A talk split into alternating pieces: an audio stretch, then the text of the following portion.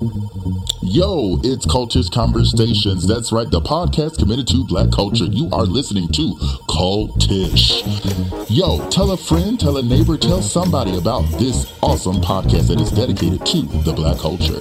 This episode features Black Love. We are still celebrating Black History Month, and we are celebrating today's episode by bringing you conversations centered around Black Love. That's right, Black Love. Cultish Conversations. We're here.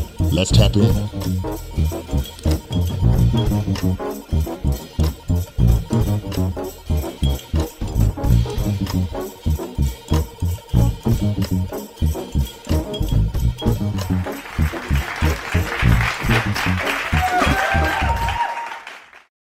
What's up, people? What's up, social media world? What's going on with y'all? What's going on? What's going on?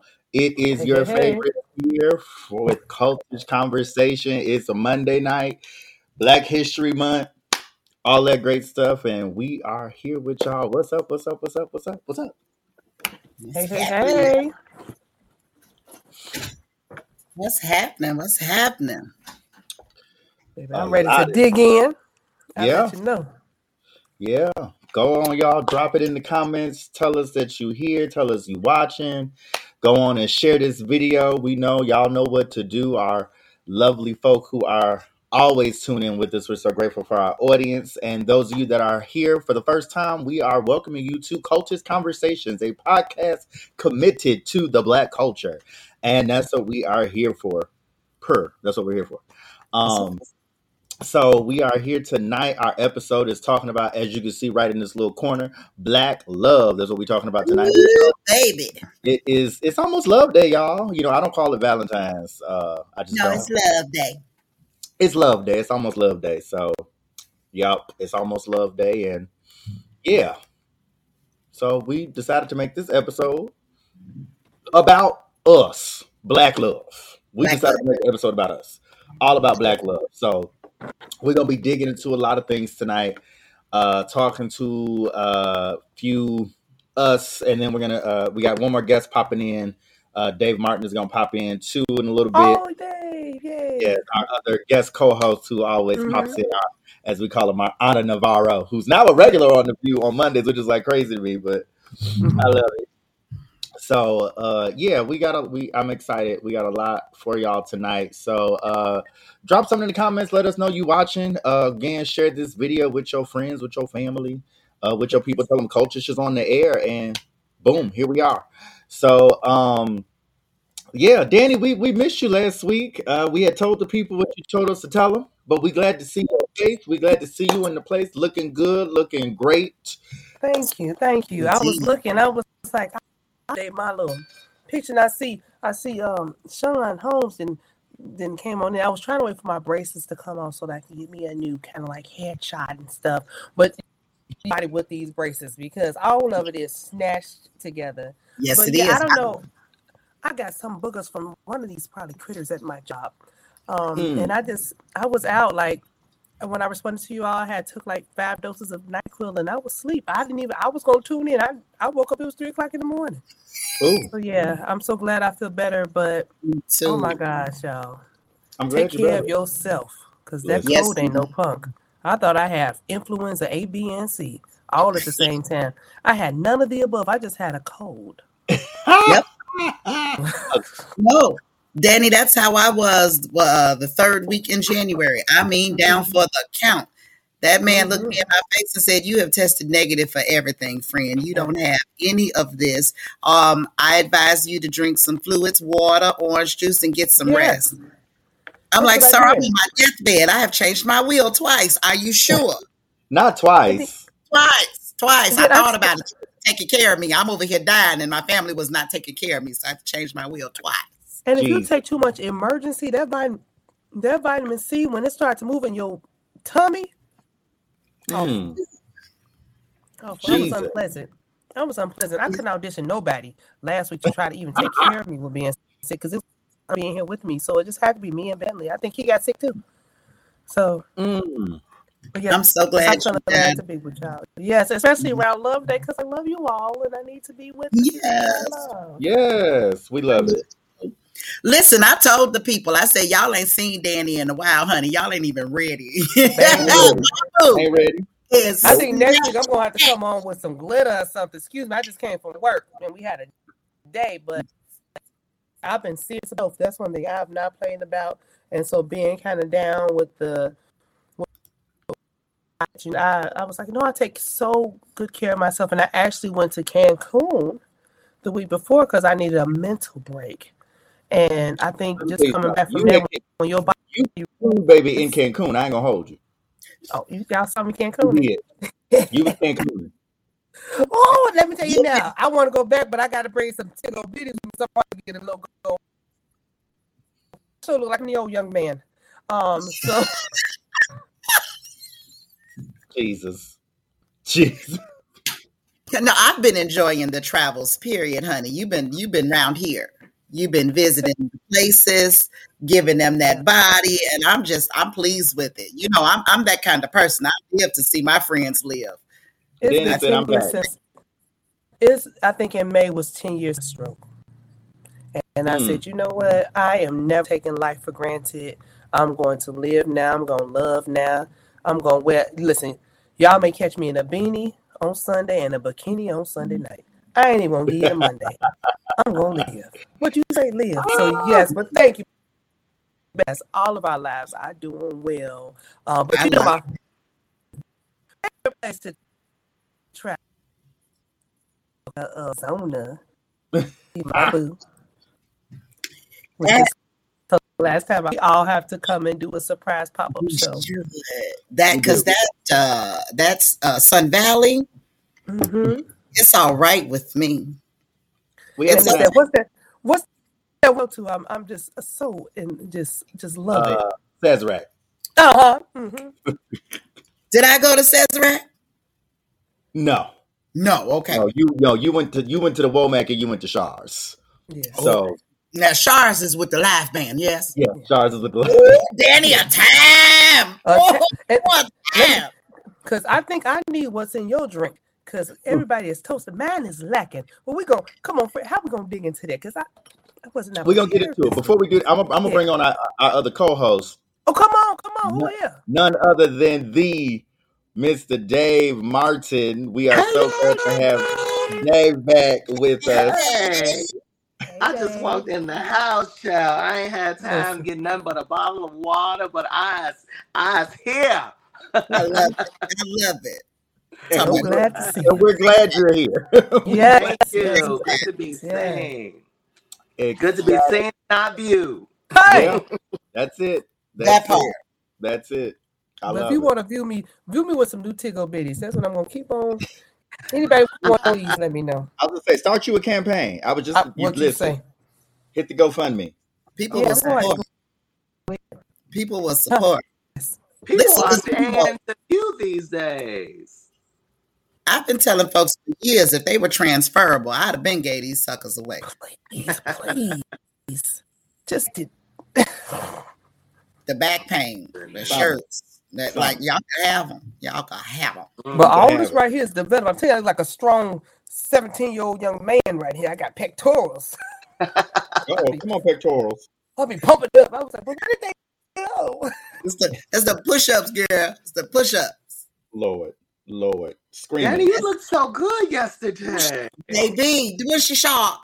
Did you like my little sandwich? My little steak? I loved it. I hate I didn't get a chance to come up to you and speak, but I I saw you from afar. I said, "Go ahead, Danny." Thank Go ahead, You go know, ahead. Always. I'm telling you. Thank y'all. I- I love it. I love. I love Come the epitome of fashion. I mean, the Oh, the stop. goes up and shows out. Shut it down Everywhere and turn it go. back on. You hear what I'm saying? Everywhere he goes. Give me blush. Everywhere. Listen, I t- y'all know when he had that uh the animal party for his birthday, shot and I called an invitation, honey. I shouted. What you talking about? Oh my god. think I'm appropriate enough to come to his party. Let me find an outfit. Lord. You Baby, I found me a, I found me a please. good Of onesie, baby. you Let me, invited. let me put this onesie on. That's it. have a time. I was out in the closet trying to figure out what animal I was going to be. Woo! A time, a time. No, you are very passion forward, Dave. I do. Thank I Thank you. enjoy I appreciate that. watching I, I may be doing together. something this year. I'll keep you posted. Please, Please. do. Please do. Please. Please. Please do. Well, y'all, let's get into this episode. It's a lot to unpack. It's a lot happening, and I'm excited about it. Um, this is uh yeah, first of all, I, I love Love Day. I love I love love in general. I just I, I don't know if it's because I'm older and whatnot. I don't know. I just love love. I just do. Um, I, I wouldn't consider myself a hopeless romantic, but Okay. um I just love love, and I love love not just for me, but I love love for other people. Like I'd be excited. I'd be like, "Oh, I'm rooting for them. I am rooting for them," and then they break up, and I'd be like, "I was rooting for y'all," Mm. Mhm. I, but I get it. I get it. so I'd be like, "Hmm, okay." But it is, it's you know, it, it, it is what it is, and we're gonna we're gonna unpack a lot of that tonight, and I'm excited that we're gonna unpack a lot of that tonight. Um, so let's jump into it. Um, it's me trying to find my notes. All right, so first things first. Um, who are some of y'all black Hollywood couples, and and who y'all admire? I, I have polled. I, I I got some stuff. I have polled our uh social media audience, our following, and if you're not following us on social media, go follow us now, y'all. Go go find us and follow us. I promise we a, we a good time. Uh, you can follow us at on any social media at the uh, ha, uh at the uh, at below cultish convo. We are on Instagram, Facebook, uh, Twitter, and uh, yeah, that's about it. But yeah, that's where we at. Pull up on us. Uh, but I had polled our uh, social media audience earlier and uh, and through the weekend, and I was just asking who are some of y'all favorite couples, and and and a few of them were giving me reasons why, and a few of them were just saying something. So I want to hear from y'all. Like I, I didn't I didn't post mine, so I want to hear from y'all. Who are some of y'all black couples? And those of you watching that didn't get a chance to participate in the poll, please drop it in the comments. Who, who's your favorite black couple? We, we, we would love to know. Uh, we're talking about black power couples, uh, and they I don't they, they don't even have to be power couples. They could be people that you locally know, um, that just admire that you that you admire that you that you follow, and you like, yo, I aspire to be like them. They are they they've been holding it down. It yeah, it's them. Of who, who's your couple? If I'm going entertainment, Courtney B. Vance and Angela Bassett, they do it for me. Oh my God. They are so very. They seem so very genuine in their their communication as human beings. Yeah. Even outside of the whole, we're in a relationship, we love each other. I just like the way they engage and talk to one another. I really, really enjoy the way he looks at her when she speaks. Okay. one, I can tell he's listening. Two, he is so enamored by her. And it's like, that's so cute. That's so cute. Yeah. Your wife still do that to you after all these years. Yeah. And that's our auntie. And it's like, that's your wife though. I get is. You Right. Right. It appears those that they are still in love, and I, I love that. I do. Yeah. I do. I always feel like they are still very much so in love. And I like the relationship they also have with their kids. So, Agreed. do. I enjoy them very much. Um, in my real life, shout out to Morgan Park. We had when I was a student there, not as a teacher. When I was a student there, we had um, a social science, and I never actually had Mrs. A, so I'm not sure what she taught. But Mr. Arrington taught economics and over there in the social science department and they were like the epitome of straight black love. I mean, Mr. A used to just randomly walk into her class while the middle of her teaching and kiss her square on the mouth and just be like, "All right, y'all, thank y'all so much. That's my black thing. I love that thing right there." And I remember sitting down and talking with him maybe my sophomore or junior year, and he told me they had been together since they were 13. Hmm. Wow. They are both currently retired teachers at home, loving each other and and taking care of grandbabies and loving on their kids. And every now and again, we see Mr. A, Mr. Arrington up at the school. He still do a little subbing every now and again, but when I see him and you know, he always give you a big hug and love on you. He remembers everybody, and I say, "How that sweet thing of yours doing? Just as fine as the day y'all met her." Oh, I just I love it. like and if you ask any Mustang between probably 95 to 2005 they'll tell you, yeah, yeah, everybody knew that. Mr. A and Mrs. A love one another. Oh God, they in love, love. Like as a 14 year old, you look creeped out like, oh, wait a minute. But then as we got older, it was like, no, he just loved her. He want to kiss on her throughout the day. And she Yeah. walked past this room and he got a whistle at her. Woo! Are you going sexy? We'd be like, who is he? Oh, that's just Miss A walking down the hall. Love So that's my reality couple. Uh, politically, I don't like none of them people. Not I even the don't even Obamas? believe. I don't even believe them no more. Um, yeah, no, okay, all right, yes, I like the Obamas. They don't stay on my mind though. Okay. Sorry. You better pour. You That's better pour. a mighty poor baby. That's a You know, all I had, That was a I had, mighty because I was really thinking about this black life. So I had a little Malibu and I got a Moscato, so I got a Scott, uh, a Buscato. Uh, Yeah, know. Yo, yes, yes. I'm sorry. that little red, I that little really- red coloring in mine is also Merlot. I see you, friend. I see you. I love it. I was really like, maybe I need to think about my black couple because I was gonna say Mickey and Minnie Mouse, but they got to be somebody else. Got to be. They black. be. Listen, let me tell you. Let me tell you something. Mickey and Minnie been at it a long time. They've been at it, been at it. A long time. I'm more partial to Kermit and Miss Piggy. Well, you know they broke up. I know, but they so Yeah. toxic that they belong together. They Mhm. broke up. They they Mhm. broke up, and they got back They together. coming They, back. have, they have worked But you- I did think you know who I do like, and I had to Google um, Boris Kodjoe and was it Tiffany Uh, Harvey N- uh, Parker? yeah, Nicole. Uh, Ari- Nicole Ari Parker, yes. Yeah. Yes. Yeah, they didn't. They didn't. You know, they they under the radar enough to just be really good doing what they need to do. I was like, I like them because they just they just right here with theirs. Yep. Mhm, I agree. mhm. That's a good And then one. I like what's her name, Angel, the Angel, and that's the one. Oh, like, yes. one margarita and I ta. Yes, I and like her and um, her husband. I um, love their, them. their com- their comedy. I like Tabitha Brown and And Chan. Chan. Oh, I love I think that they are. I really do like that couple. And then there's another. Um, what's this one couple? I don't know their names, but they have the cutest little videos, and um, they are older couple, and he does stuff for her. She does stuff. They are so cute. Miss Pam. Um, yes, Pam. Yes. Yes. Oh no, I'm not Um, familiar with Miss Pam. I love Yeah. her. Did you see the conference that her and her husband just did and they asked her No. Oh, I still see that clip. How you keep your man for how so you keep your marriage after 40 years? Ooh, the mic was them. still on. And she Yeah. said, Uh-oh. Mhm. You ain't wrong. Go ahead, man. Yeah, I- she, she tried to whisper it in her ear, but the mic picked up all that. The whole audience was like, "Ooh!" she said, suck the dick.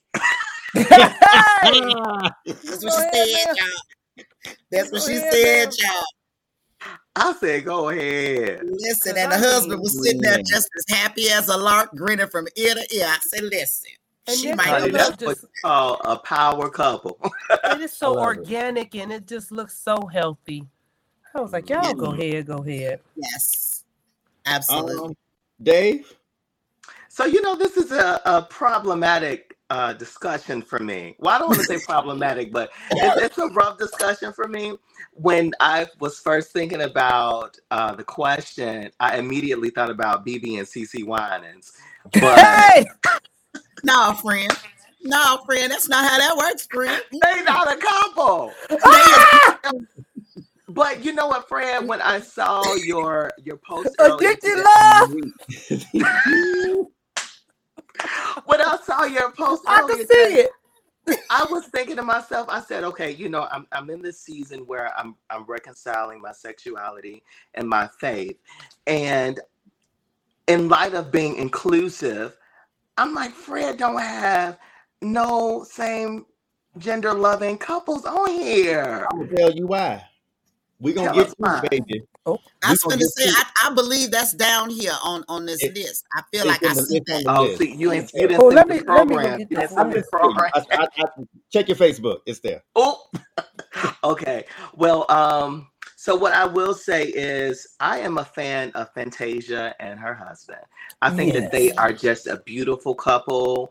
Um, from you know what I can see externally, I, I don't know much of, of them. I just really just started seeing the two of them together, but they just look good together. You know, they both just just beautiful human beings. They look well together. But I have to give a shout out to my same gender loving couples. And so the first one is uh, Bishop O.C. Allen and his husband, First G. Uh, Rashad in Atlanta, who's originally from Chicago, and uh, a friend of mine, a new a new friend of mine. Uh, you know, Fred has this thing, no new friends, but he is a new friend of mine, and um, that is uh, Reverend Jody Allison and his husband Robert. That uh, they just recently lo- relocated to Indianapolis and bought a new home, and hopefully in the days to come they will uh, be starting their surrogacy, and I'm just excited for them. They are doing the doggone thing, and, and they're making me proud. I love that. I love that. I Mhm. love that. And and we're gonna get into it later on as to why. Uh, Dave, I love me some uh Niecy Nash. Oh yeah. Now that's that Niecy is. I was yeah. I would say them. Okay. I do. Cause, I do. I cause get Niecy promote. When I say they love on each other hard, with it. Woo! I love. They love. Yes, you are absolutely right. Mm. Mhm. It's gi- it's Mhm. given um not so much sugar Mm-mm. inside of the uh brat and and and what's her name?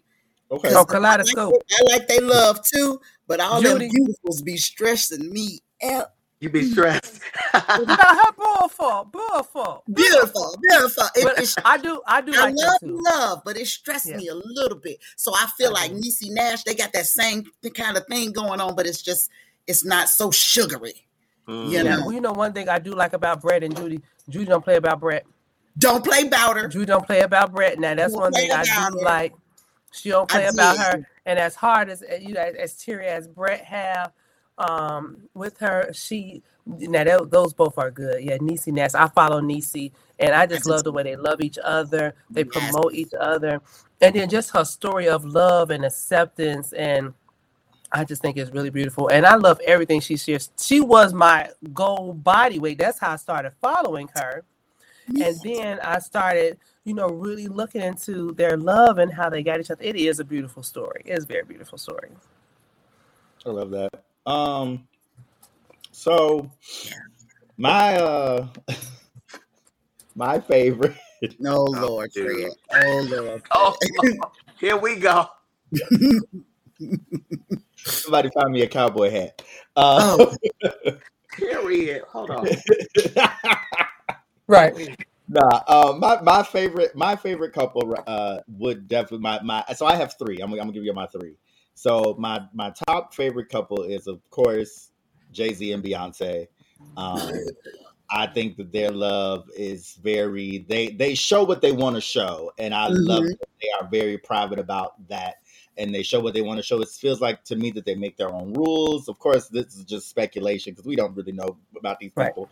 Uh, but I, I do love them in general. Um, my next group is um, would definitely be the Obamas. I love Mhm. the Obamas, and then my third group is the is one, one that uh, Egypt opened with is Courtney B. Vance and Angela Bassett. I do believe, I believe that I will find a love like that that is working in the arts and we working together, but also not not just them too. Also, uh, Viola Davis and her husband Julius. They Yes. are another one that they are Oh, yes. And and and Samuel L. Jackson and his wife. Yes, Samuel and Yes. Tanya, they They've been That's together right. for eons. And In Oprah the and Gail. bylaws. It's In in the the Bible. bylaws. it's, it's in the bylaws. Mm. So those are those are definitely. I mean, these, everybody is yes. And Dave, you are segueing your your number. And I purposely did the artwork this week for that reason because I wanted to spark conversation, and you are segueing us into our first topic of the evening, which is interracial relationships in Hollywood, in Black Hollywood in particular.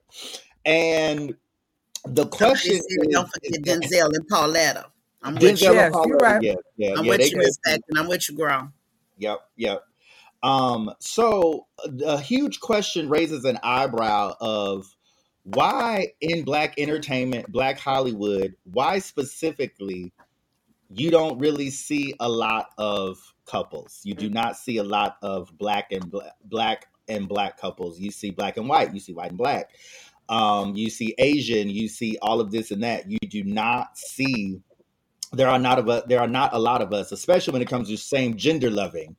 You do not see a lot of. I, I honestly, I really don't think there are any men. I don't hold me to that, but I'm almost 100 percent certain on that. Um, that you do not see any men. Um, those that we look at that are very out and proud, Billy Porter, Colman Domingo, they all have lovers that are Euro or Caucasian. Mhm. Um, their their their partners are, and so it raises an eyebrow to say for someone who is aspiring to be in the arts and entertainment industry, it makes you raise an eyebrow and go, hmm, well, why is there no black couple that I could look up to in this industry that same gender loving? And then when you get in, and even when you get into a lot of the this these newer age um, actors, last week we were talking about Jonathan Majors and whatnot, and now he's with Meagan Good, which I think is great. But um, literally, I think that it's uh, you look at Lakeith Stanfield, you look at uh, Jonathan, Jonathan Majors was dating a white woman at first. Um, Jay Ellis, um, even I Issa thought Rae, Lakeith she's Stanfield's wife was black. No, Lakeith neither. no Lakeith, yeah, yeah, no, not Lakeith, no, no, she's she she, she ain't black. She's beautiful. She's She's beautiful. beautiful. She's she's beautiful. But then, but then, like have been even, quite tan even in the picture I saw. even when you go into music, um, even when you go into music, you look at um, you look at uh, uh, shoot. I'm sorry, I just lost my train of thought. When you go into the music industry, you look at John Legend. His wife is not 100 percent black. Chrissy Teigen gotta be. man, She gotta be. She got something. In, it's something. It's in there. It's in there. We we gonna we gonna send a uh, ancestry DNA over there. Okay, all See we see what we get back. Shameless Well, plug, you man. know they said uh with Ciara and Russell, Russell's the first black man that left a white woman to be with a black woman. That they said that was they said that was a black history fact. Mhm. I said, It's- what it's is sad going on that- here? and it's sad. It, it is it is definitely sad that um we don't have that, and it's not just uh, uh with same gender loving, but it's, it's really across the board. They're very far few in between. Um, you look at the white couples, and you say you got uh, uh Ben Affleck and, and Jennifer Lopez. You, it's like you could you can name them off of the top of your head of like okay, boom. That commercial for Dunkin was out. no, it was great. It That was good. But anyway, go ahead. Go ahead. I it digress. was good. It was good. Mhm. Um, but it's just it, it raises an eyebrow and it causes questions to go and it, it it brings about this fact of what Dave just said. Why are why do we why why don't we have that? And and the ones that we named are the three: Debrat, Niecy Nash. Uh, oh, I'm sorry, we forgot uh, Lethal Way. She she's well, she was married, but now she's not. What about RuPaul? White man. Oh, okay. Really? I've never. I didn't know he was married. Yep. She was married. Oh, sh- Yeah. Somebody in the comments married. said they same uh, gendered uh, loving couple used to be Rashonda and Lashonda. I The hate Roy. TikTokers. Roy irritates my soul. What about what about We Charles still looking for Dennis LaShonda. ready? What Who? about Charles Who? Dennis ready? Oh yeah, yeah, I don't think Charles and Netta together. I don't. I don't together. think. I don't think Charles and Netta is is, is, is together. I because Okay. it was a video I had saw because I done fell down a rabbit hole of uh, of, of Miss Netta, Get over here. and it was a video that they was at the church's uh, Halloween Hallelujah night, and and uh, Charles had told Netta, he said, he said he called him by his real name, and I felt bad for Netta, and Netta was like, "Don't play with me, Charles. Don't play with me." And he was Oh. like, Charles was like, "Don't do this at church. Don't do this at Oh. church." Yeah, I Oh felt my bad. I was, I was real, and I, I, I do feel like Charles and Well, if Netta. it was if it was the Hallelujah night, that's old, Fred. We, you know, we we you know we didn't have the holidays. They may have reconciled by now. I thought they had a whole marriage that was then. I'm, I don't know though. I mean, so I mean, I will say this though. I think Charles and Netta have replaced Rashonda and Lashonda. R- Yeah. Rashonda's still doing her thing, but Lashonda, you know, they ain't together no more. But yeah, but Charles, Charles and Netta, I think they have taken over that spot with with the social media peoples. So. Mhm. Anywho, but it raises a question to me as to why is this thing so um like what what are some dynamics and implications of interracial relationships in the black community? And why do we feel that um Kayla said Netta did not stop making them plates? She sure didn't. we She sure ain't didn't. stopped getting them. Your Um, is ready. Baby, Better your lunch is- times, it's your lunch. Your lunch is ready, man. Your lunch lunch is is ready. ready, Dave. Your lunch is ready. I Buddy, you cannot go wait. Listen, baby, I wish somebody would make me a hot pocket. Something. I don't Stop. want none of that. I don't want nothing Well, none of it, that. it don't be looking right. I ain't gonna hold you. It don't be looking right, but none of that. So, It's the anywho, love. so um, unpacking this question, why do we feel? Um, what are what are some dynamics and implications of interracial relationships in the Black community? Why do we like? Why do we frown upon interracial relationships, yo? Yeah, I, Well, you Nat, Nat Wait, is wait, wait. Fred. Ask your question again. Are you serious? Is that No, really your I'm- question? Yeah, that's my question. It's Black History Month, and you're asking why do we frown on interracial relationships? Hey, the viewers want to know. I, I, I don't I don't know if I frown because right now I am what they say I'm done with you colors. Um, but I I don't know if people just is is it who you like? What are some experiences? So I I, I it's hard to say that you can't tell people who you love, but who are they around? So if we look in the industry, who are you more likely to be around? You know, why do we feel like we cannot be comfortable within our own setting with our own people? What is it that they have done so much so that we want to retreat? So Yeah. that's the first question I need to ask because Mhm. there's there's good people everywhere. It's just how and who you center yourself around. Those same characteristics that you may find in another person, another race, you have them there, but it's who you center yourself around. So I just really want to internalize this. Why do we feel like we have to remove ourselves once we reach to a certain stature or status? Yeah. So I do wonder about that. And then if not, like for example, I went to high school with Kanye West. His same choice of women was the same choice of women he had back then. So there is no difference. So I was like, well, this man has always chosen that way, you know. Yeah. So, you know, so that's just again, it goes with who you are comfortably being around. And why do we feel like we're slighted when people make a choice when that's what they're comfortable? Yeah. Mm-hmm. I agree. So that's what I wonder. I, that's that's what makes me really wonder about that. Definitely. Um, our girl Nat was in here a little earlier and she said uh, it almost feels like having a white partner being more prominent in Hollywood gives the equivalent of I have a black friend. I can't be racist or a similar type of vibe. Oh, Right. that's, that's, So, that's and- the- Yeah, I can I can kind of see where she's going with that. Like yeah, feeling like if you've made certain success as being a black person in Hollywood, that having a partner who's also black maybe won't lead you into those connections. But I'm also with the mindset of Danny. Community is important. You like what you like, and you are what you are around, and so that's what you're going to attract. Me personally, I don't care who none of these people sleep with. but it, I mean that's like the first first thing. Even Kanye with the song, you know, as soon as you get on, they leave your ass for a white girl.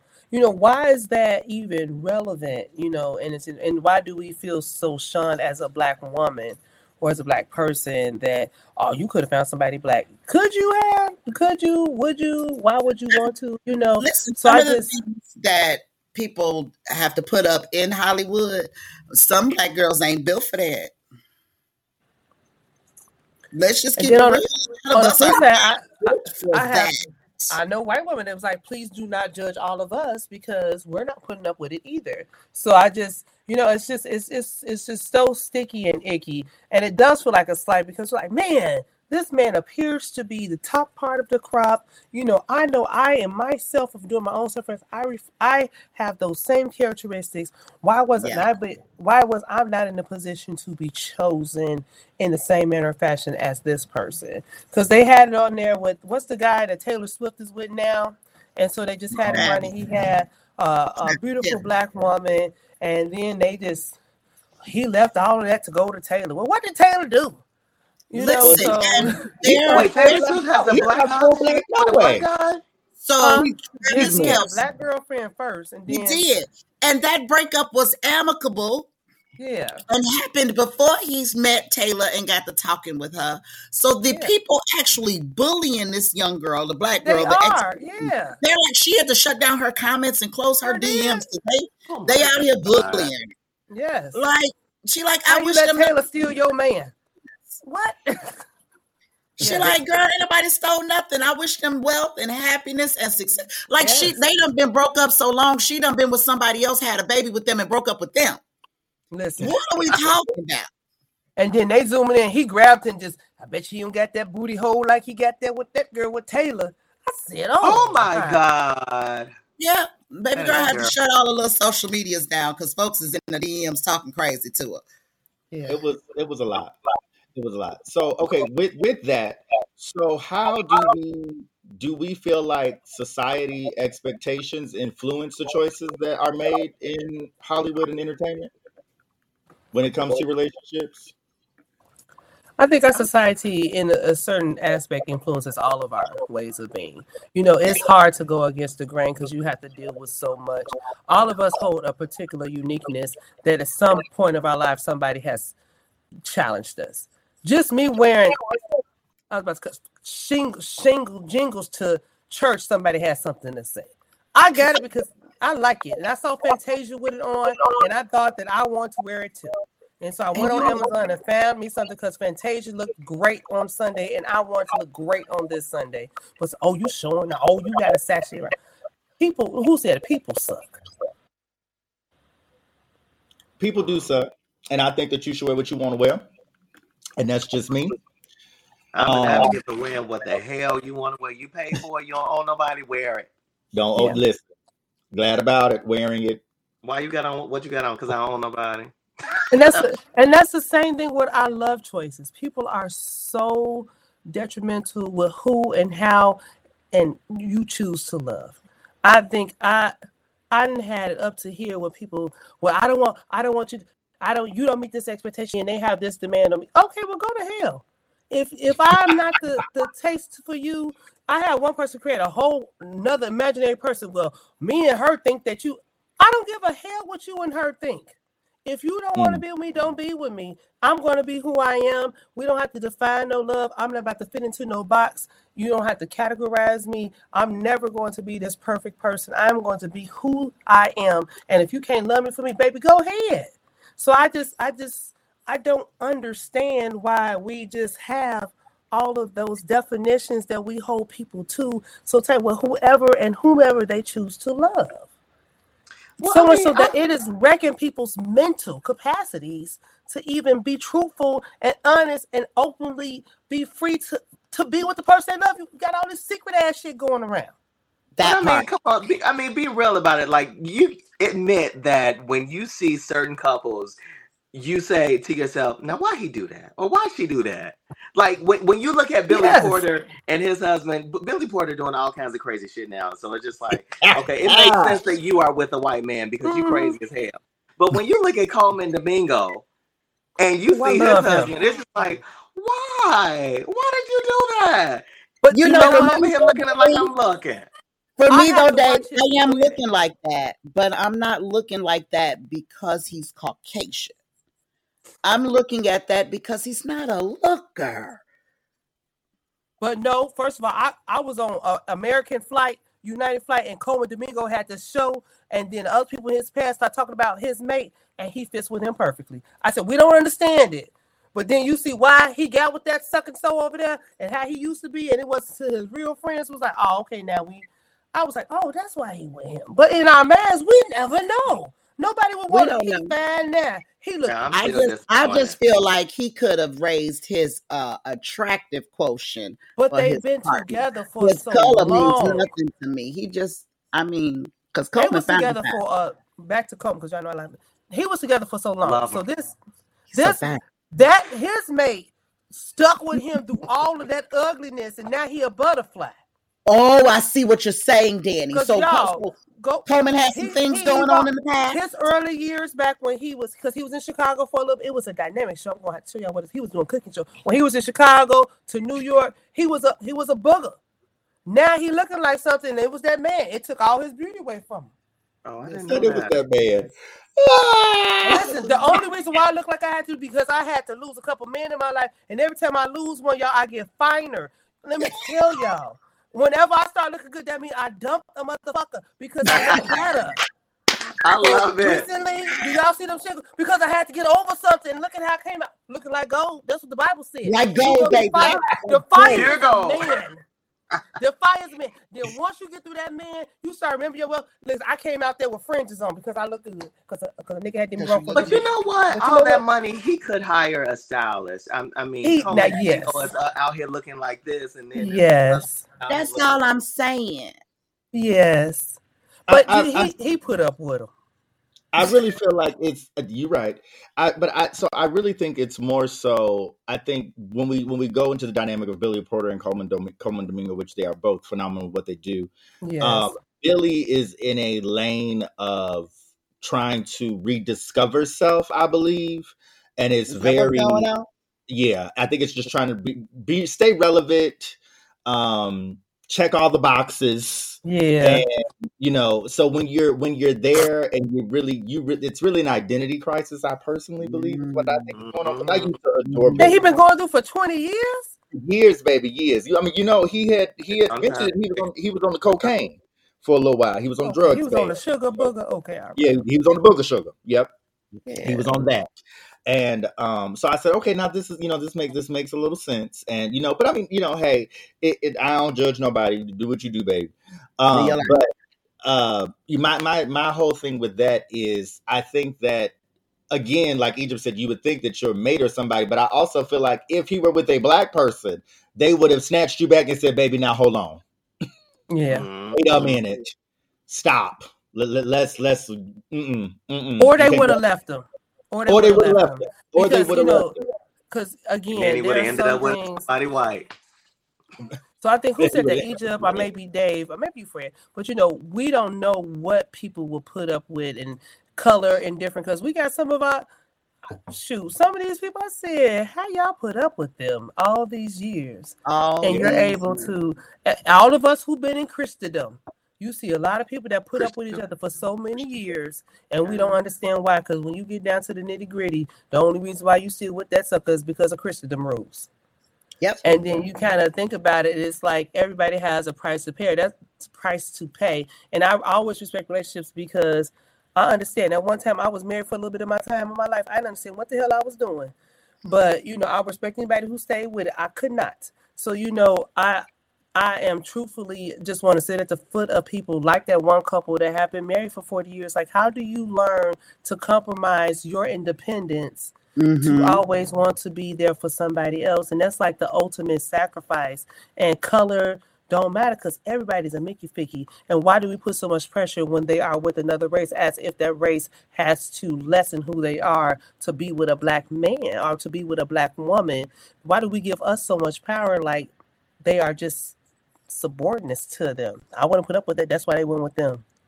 Yeah, Mm. and it, it to me, honestly, uh, and I was when I was when I was working working on the show, a question had came up between me and a, a group of friends, and it was, um, it was very. The question was, why do we feel like it's a last resort that we the last resort Yeah. is going to another race? Why is that a last resort? Why can't that be? A, I mean, and it goes back to the first question I asked is that well, why do we go with why do we date interracial?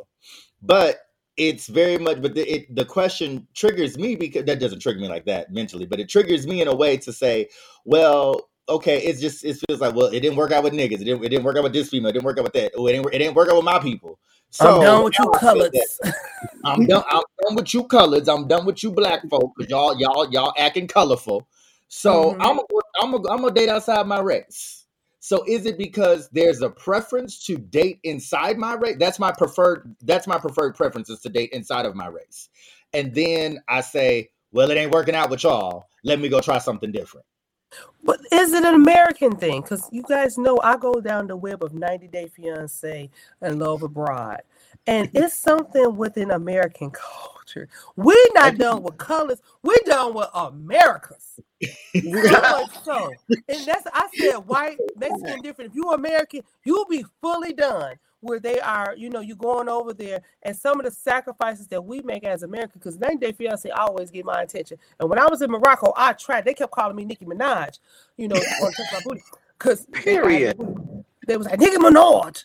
I was like, you know, let me see if I can fall in love with somebody in Morocco because it's just like maybe I need a different something. So I I I won't even give all the ownership to just blacks or it, it's America's done with Americas. So we go fully outside of our own country. There has been such a uh, just a way of thinking that if you go someplace else that you will find a better or more attentive lover because American society, our expectations is too high and it won't meet our needs. So we need to find it in other countries because those 90 day fiancés be wearing me thin because they mm. really go over there with such expectation of sub of a subordination that you're going to find a love where so they even hire relationship coaches so one show they had 30 days to try to find a date and pay a relationship guru. Mm. So I think it's an American society issue. Mm. Well, I don't, so I, I don't know if I want to say it's an American thing. I've told Fred this before. Um, it seems like I I don't know. It's it's something about. I'm curious to know who said that going outside of the race was was the last resort because I don't understand that because I'm still here, you know. But okay. I, am still here. You better go ahead, Albertine. How you skip over me? but I told Fred this before. It's just I don't and I say this because of what you just said, Danny. Um, I don't know if it's an American thing. I just I think it's something about just going beyond your geographical area because it just seems like people who live in other cities, other states, you know, they'd be like in love with me. And if I was the kind of person to entertain um unrealistic long distance relationship because i think it's just unrealistic. But if i was the kind of person to entertain long distance relationship i probably would not be single because there are a lot of people in other cities who are constantly in my inbox you know like hey you know what's up? I think it's uh i think it's an idea of getting out of your own area, which adds to the conversation about why people leave their race to go to to other races. But I think my question is, you know, how do these interracial relationships celebrate Black History Month? Because I'm just curious how they're in the same house celebrating this because I just know how my office, like at work, we have the black people and, the white people and the black people we're trying to be you know celebratory of black history month and and celebrate the month with everybody but it's it's difficult. So i'm just curious if you're in an interracial relationship how do you observe black history month kwanzaa you know martin luther king day things of that nature? Well i think with that i i i feel like if if i were dating someone um in the Latino or Hispanic area, I really feel like it would be very. Uh, I mean, I would celebrate with them. I would celebrate his Hispanic Heritage Month. I would. I would celebrate. I, you know, Day I mean, I, I was Day of the Dead. I would, you know, I think I, I, I'm now. I would not go as far to go around to my Feliz Navidad. I think that that's cultural appropriation. Oh, Feliz Navidad. So I, I feel like there, there's a place where you draw the line where you say, okay, there's a there's a certain like you know i mean i don't think that i would expect them to celebrate juneteenth but i would expect them to know about my culture. I would yeah. i think that in the relationship you would there would be a lot of learning of each other's cultures. Um and i hate to put my sister's business out here but i am. Eric i love you. Um my sister she's actually she's dating a she's been dating a uh, hispanic latino guy. And so this was the first time when i was home for the holiday we actually went over to his parents' house and I experienced Christmas with with the Mexican people. And and honestly, I ain't gonna hold y'all. They are just like blacks. They are they sat around the table, played cards. The only difference is it wasn't no hip hop music on the on the speaker. They had a live mariachi band, and baby, they had a time. That's all I'm saying. I was like, I mean, it was the granddaddy, the uncle, the mama, the grandmama. They were sitting around the table, and I'm sitting here. You know, only only difference is, you know, we walk in, what up, cuz, what up, bro? They just, hola, see, hey, you know. So that that was the only difference. But it's, it's it, it seems like black people are always flexible. Like like if you think about it, like we celebrate St. Patrick's Day, we we celebrate all of their stuff and so I don't think the problem would ever be a black person being flexible to celebrate another culture. Yeah. I think that there is a problem with, and I'm not racist at all, but there is continuously a problem with white people celebrate. I've heard, I've had someone to ask me in my office, "Why do you guys get a whole month?" You know, Cause you get the whole year. because you get the whole Well, mama. did you all? Did you all Yeah. watch the? Did you all watch the We Are the World? If you did, I I'm did to invite you not, to but I heard it was really list. good. It- On I'm gonna list. check it out.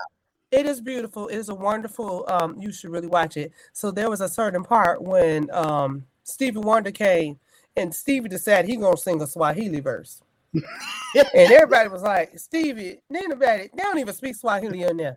But then one of the country singers was like, "And this is where I draw the line. Ain't no good old boy gonna sing no Swahili." We never heard of him again. Okay. Mm. He left the studio because it's enough I'm singing for Africa. But now you want to do in Swahili. Now everybody else thought the same thing this man thought. Because they're like, Stevie, ain't no Swahili. And- but he left because he said, I'm not going to do that. And so just to speak to Dave's point with that, we are very acceptive. And I think that because I, I teach an anti-bias curriculum in school. We ha- we have to with little kids. But what we do is we adapt what is acceptable for all. So you know, in one mm-hmm. classroom, they may think that St. Patrick's Day is the best thing to celebrate. Another classroom is Christmas. Another classroom is the Fourth of July. But we do what is central to us to celebrate. And I think with interracial couples, you have to really kind of make what is important for you all to honor, to cultivate. Because there's some things, even when I married a colored, I didn't celebrate all them them holidays like they do. I said, "What is? We don't do that." Well, you don't. No, I never heard of that, and it was mm. just, what is that? So you know, even within our culture, there are some things that we accept and we don't accept because we have to come together. But how do you make it respectable? I heard a story on the news. Um, riding in to work that just made me cringe, and the way they did is probably set up for clickbait or for us to go on. And they said a white mother teaches her black son, her black adopted son, a lesson by having the police come talk to him. Mm-mm, mm. that's not it, man. So I said, I said, but wait a second.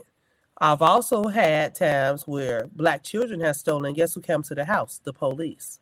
So was this white mother wrong because she was white and had the police come? Because at the same time, we've had because I've seen it. The police came and talked to him because he kept stealing bubblegum out the thing. But because she was white, was it wrong?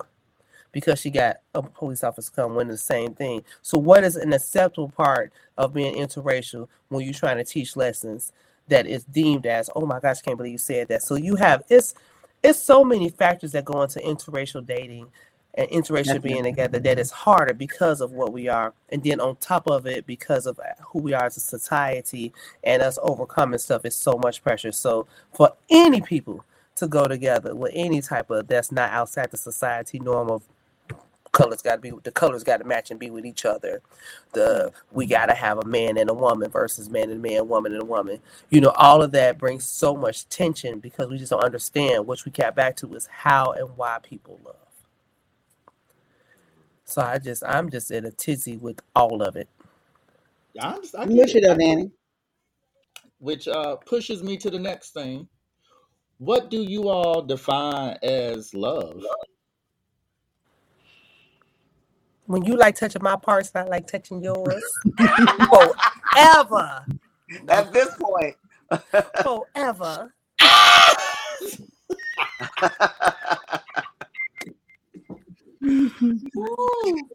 Danny, That's why I asked. I said, "You just want to talk to me because you want to touch my my parts." Just tell me. I just want to know the truth because we can test the parts without even having a relationship. Because I just want to be honest. But if you want to really talk to me mm-hmm. because you feel something that, that is attractive about my personality, if you see the way that I live my life and it aligns with yours, where we can have a better way of being, then let's let's cultivate that. And I really do think that's what love um, should be. It's something that I see that I'm willing to trust you. I'm willing to allow you to nurture me, to pour into me, and I can pour into you, and we can be equally um, to who we are all times together and be acceptable of each other. I think that's love.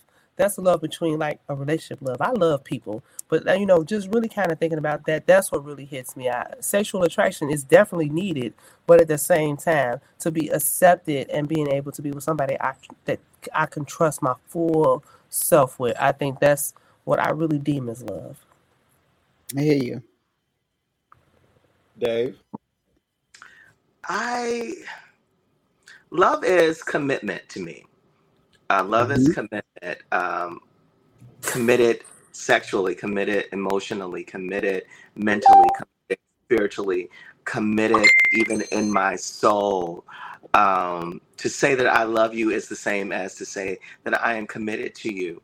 Um, whether Yes. your my attraction changes, um, whether if if you no longer look like what you looked like when I first met you, because I still love you, Yeah. I'm still committed to, you. and I that I think that love and commitment goes you know hand in hand with each other. Absolutely. That's good stuff. That's good stuff. I was looking for my favorite love quote. I found it. I found it. It's Okay. Ann Landers. She says, Love is friendship that has caught fire. It is quiet understanding, mutual confidence, sharing, and forgiving. It is loyalty through good and bad times. It settles for less than perfection and makes allowances for human weaknesses. Can you text that to me, please? Yes, sir, I can. sir, I can. My uh my therapist actually gave me that quote a couple of years ago um for uh, a couple session that we had and we like our homework was literally breaking down each of those sentences and giving the examples inside of our relationship that matched those sentences and it was such good work it was such good healthy work for us and it just it has stuck with me and i always go and look it up when somebody asks me what i think love is because i never remember the direct quote to just black but i know when i read it i know who said it and i know where to find it so i hit the internet to get that for y'all. That's how i view it. That's how i view it especially the it settles for less than perfection and makes allowances for human weaknesses. I think a lot of times in all types of relationships whether they are uh, love relationships friendships whatever i think we forget to allow people to be humans Mm. we forget to allow people to have fallacies. We forget to let people fail and make mistakes. We forget that people are emotion filled creatures. And a lot of times we make decisions on how we feel and not on the Yeah. knowledge and information. And I think sometimes we don't give people a fair shake for that. So around here, uh, it's it gets said quite often. I'm gonna let you say that, and I want you to come back in 10 minutes and try it a different way with me because I feel like you just said that out of emotion. Mhm. And we'll walk away from each other and come back and say it a different way so that it can be understood. Because Mhm. sometimes we lead with emotion instead of leading with the facts. And when I have 10 minutes to sit down with the facts, all right, I see how what I just said to you could have come across as something that was hurtful. Let me say it in a different way. This is actually what I'm looking for. This is what I need from you. I should have said it this way. Now that I can understand, babe, that makes sense to me. The way you Mhm. said it beforehand sound like you was belittling me. My Mm. bad. Sorry. Fair. That's commitment. That's. Yeah, yeah. Listen, we be working on something around here. You know, I had asked y'all to pray for me during that pandemic. You know, they had locked us in here together. And I feel I like y'all the first part of your quote though that says love is a friendship that caught on fire. caught Like by- that that you know that that did something in me. I, I think that a Put lot that of in the wedding programs. Yeah, put it in the Okay. Put that in the wedding programs, maybe at the bottom. Absolutely. I'm with you. I'm with you though, Dave. Because I and I think that's a lot of reasons some relationships don't go well either. Because folks ain't even friends. You don't even like him like that. listen, listen, listen. there. You don't I even like him like that. I Wow. can't. Or you just need to be roommates. I. we just need to be roommates. We are perfect roommates. If I had to relive my first marriage, I should have just been roommates. Because to this day, I would live with him right now because he didn't eat my food. I didn't eat his food. When I was low on supplies, he got it. He was respectable. He was the best roommate ever. If we need to go on vacation, the best travel partner ever. Together, hell to the no. But roommate, when I turn 65 and I have to be by myself, I'm gonna go move with him. Special friend. I know Special That- friend. That's gonna be my special friend. I don't want to be with him romantically at all. But as far as making sure I got what I like on my, we had shelves in the refrigerator. He ain't touch my shelf. I ain't touch his shelf. He knew how to, he know all my OCD-ness. Fine, but romantically together, definitely not. Roommate, forever roommate. He he was a good roommate, but that's all. We was too young and didn't understand. We took a roommate and just try to monopolize on it Well, you got to call the thing what it is. And Yeah. I don't Okay, want to so- discredit, you know, what the importance was, but we should have just been roommates. My question is, it, is okay. So let's let's. I, I know we didn't get to you, Fred, but I, I'm just curious I'm because sorry, it Fred. seems like Uh, it's all had everything worked out, um, but the romance part. So define romance because that sounds Ooh. perfect to me. He liked her, and he liked her too, and he liked her, and he liked her too. Got you. He Got just had you. so much love to give, I understand. and I, to the you know, wrong I, people. to everybody. so you know, he and he, that was his right. He should have went. If you that type of love, you need to go ahead and who am I? I should just be your roommate. Like, don't get nothing on you until your guests Yeah. go home at eleven thirty. So yeah. Oh, Danny. Okay. Roommate, yeah. Got it. Yeah, we was great I like that. roommates. Mhm. Got it. roommates. I like that. Great roommates. That's good. Mhm. I got it. I got it, Danny. I got it. Yeah. That's good. Some people's just roommateable. That's Okay. it. Relatable. Roomateable. Y'all can tell them too. I know y'all know what I'm talking about. Tell them. It's a great roommate. Oh, God. Not tell him. I, I'm, I'm not telling them nothing. Okay, don't tell them. Anywho, Anywho. Oh, Um, God. so I actually my my my view on love, what I what I think and and how I define love or what love is to me. I think that uh love love can be a lot of things. Um and I truly think it's how you interpret it. It's it's what what you interpret and what what works for you. Um and so with that uh I, I do think that there is an emotional aspect. I do think there's a romantic aspect. Um, I do believe that there is a friendship aspect Mhm.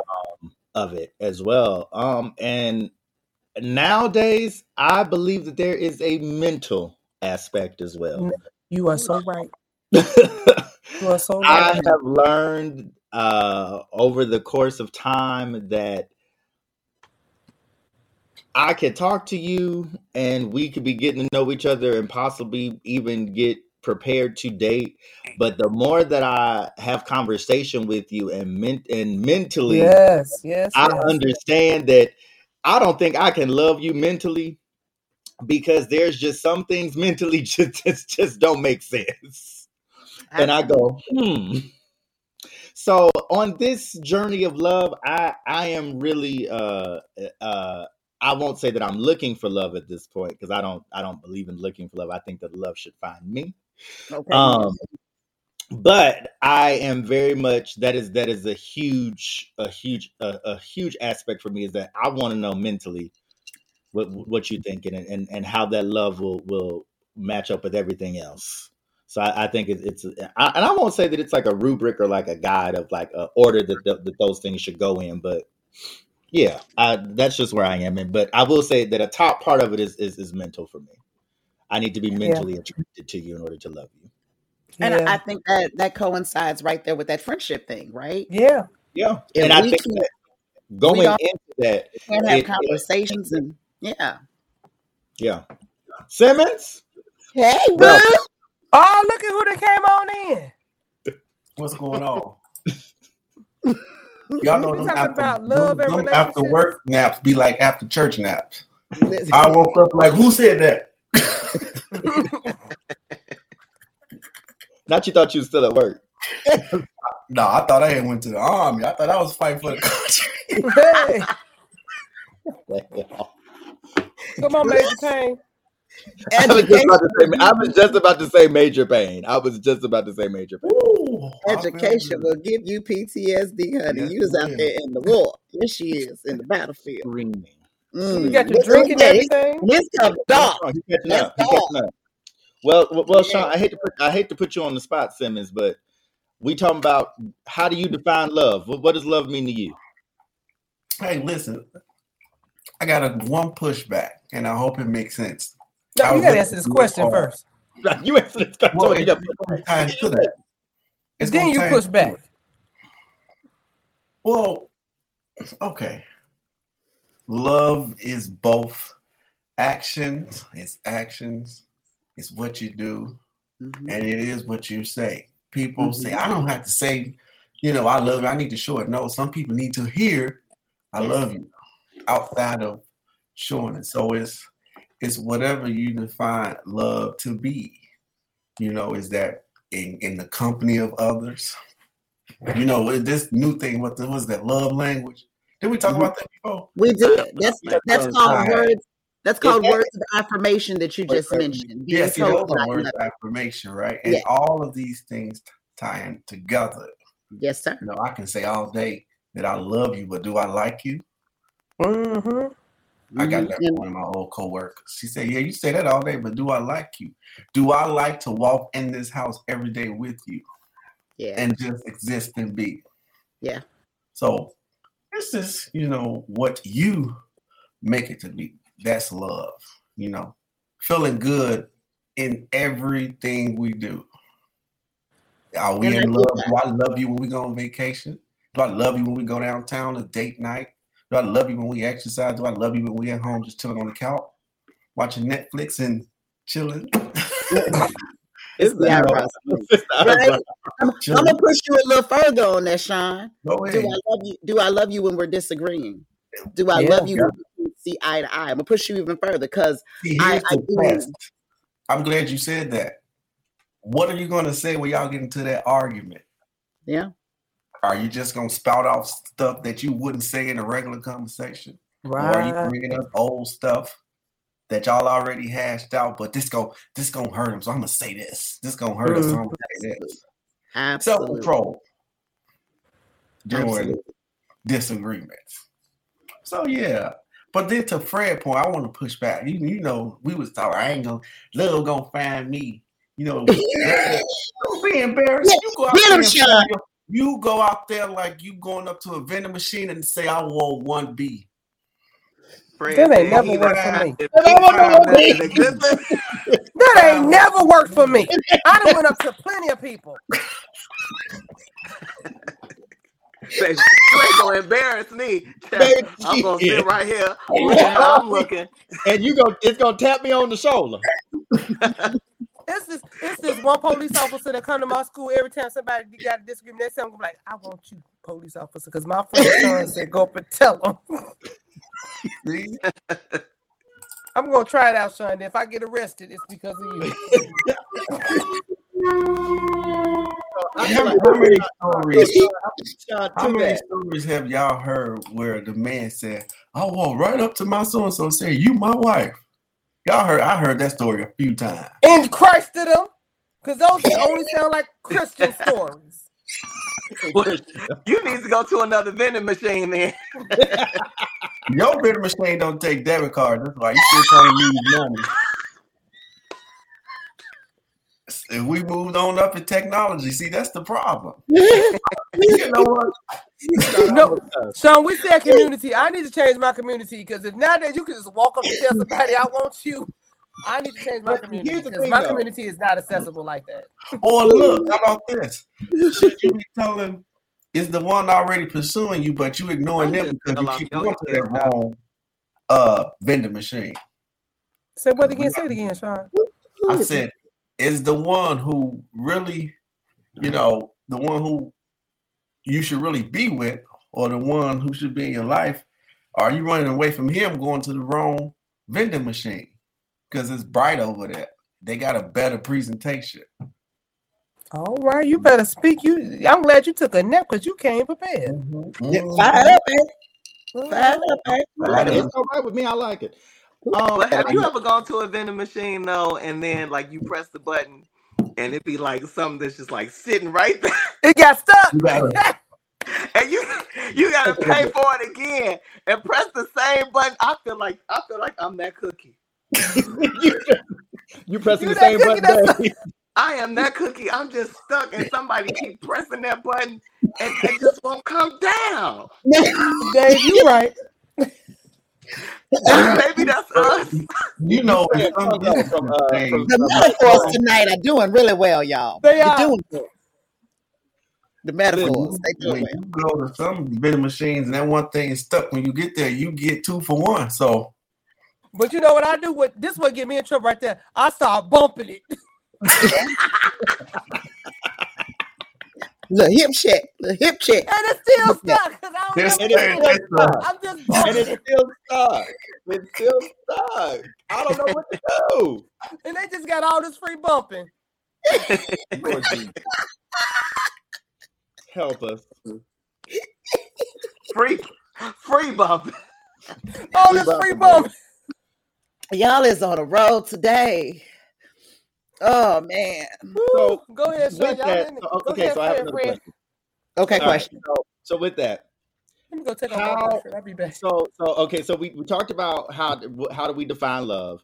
How can we as individuals measure the authenticity of that? How do we how do we know it's authentic? Uh for me, I'm I'm a little petty and a little mean. And I have been with my husband for 20 years, March 1st. We've been married for four years, but we have been together for 20 years. I know it's real because he ain't left me, and I'm mean. That that that Egypt now that's that's a testament there because and I, and I, I if you don't mind sharing, um, so you said y'all were y'all been together for twenty and you've been married four. Yes. So Yes.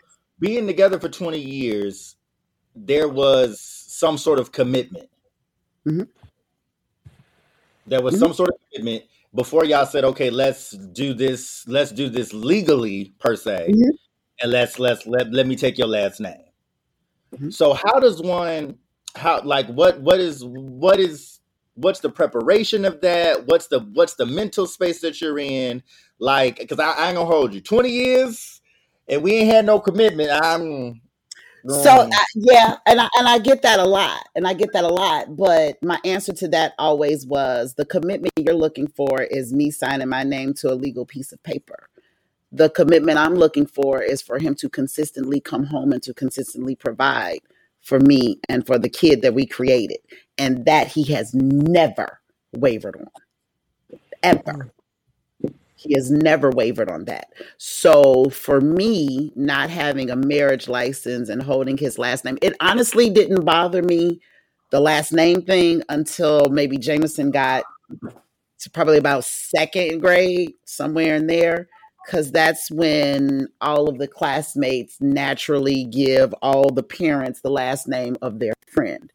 So I actually had the pleasure of subbing for her, I think it was her third grade class for a full two weeks. Their teacher was out on a bereavement and requested me because she knew I was a cadre sub at the time and I was familiar with the kids because they had all been together since kindergarten. And that was the first time that I ever felt any type of way about me not having the same last name as my daughter and her father. Mm. Outside of that, I never needed that because I had what comes with the name, right? That had been good. that, That's good. That's good. that had been established. I mean, honestly, because y- y'all know my wedding story, right? Yeah, No, I do. I do. I was going to Vegas to celebrate my birthday. My birthday mm. is January 30th. My wedding anniversary is February 1st. Wow. And unbeknownst to me, my husband told his people and my people that he was either coming back from Vegas with a fiance or with a wife. Depends on what she going for. Wow. I was on my way to Vegas to celebrate my birthday and get a new tattoo. We are literally in the tattoo shop. My tattoo is on my upper back right here. So I'm sitting in a tattoo shop in my bra, straight topless. Okay. His is here. So he got his arm lifted up, but we are across from each other. And he yells out, You know, while we up here in Vegas, we should just get married. And I literally said, Boy, stop playing with me. I'm trying to concentrate and not die with this man putting a needle in my back. Stop playing with me. The guy doing my tattoo goes, I feel like you just got proposed to and you just said no. What? and I, I said, Sir, I've been with that boy over there, that man over there for 16 years. If that is his proposal and he ain't got the biggest ring ever, he ain't talking to me.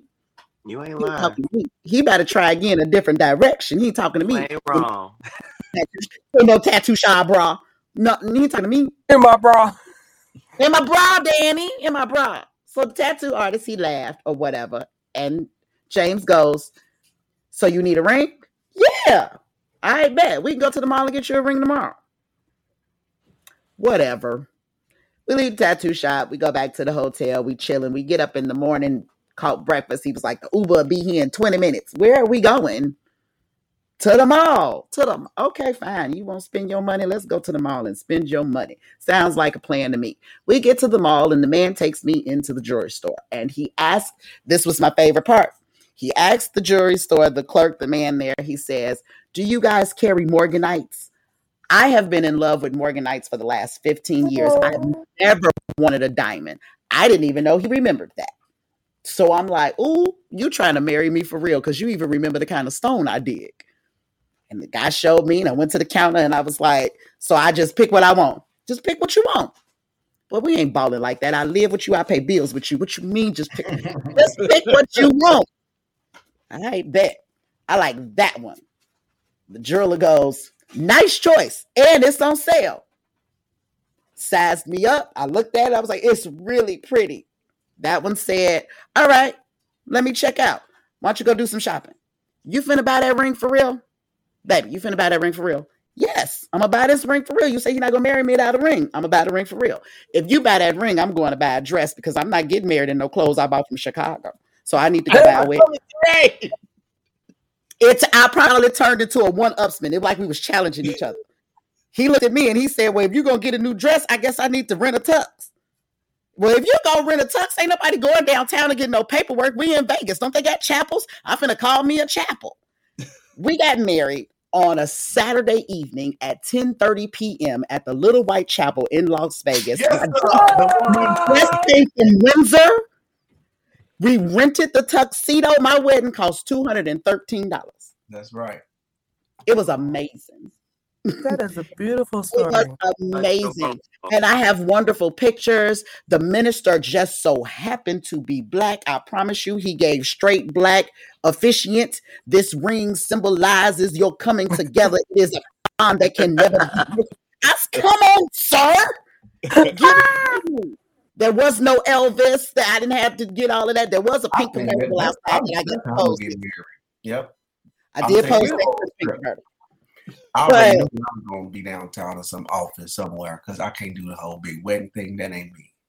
I got married at a, I got married in, at a But courthouse. I think I'm gonna go to Vegas and do that to Little White Church. it was the little white chapel is beautiful. You hear me? They take your I- pictures. did- They we threw flowers at me. We'll was be there in October. By the way, I was just about to say that station identification meet me in Las Vegas on October 17th. Yes, we'll be there. I celebrate my 35th.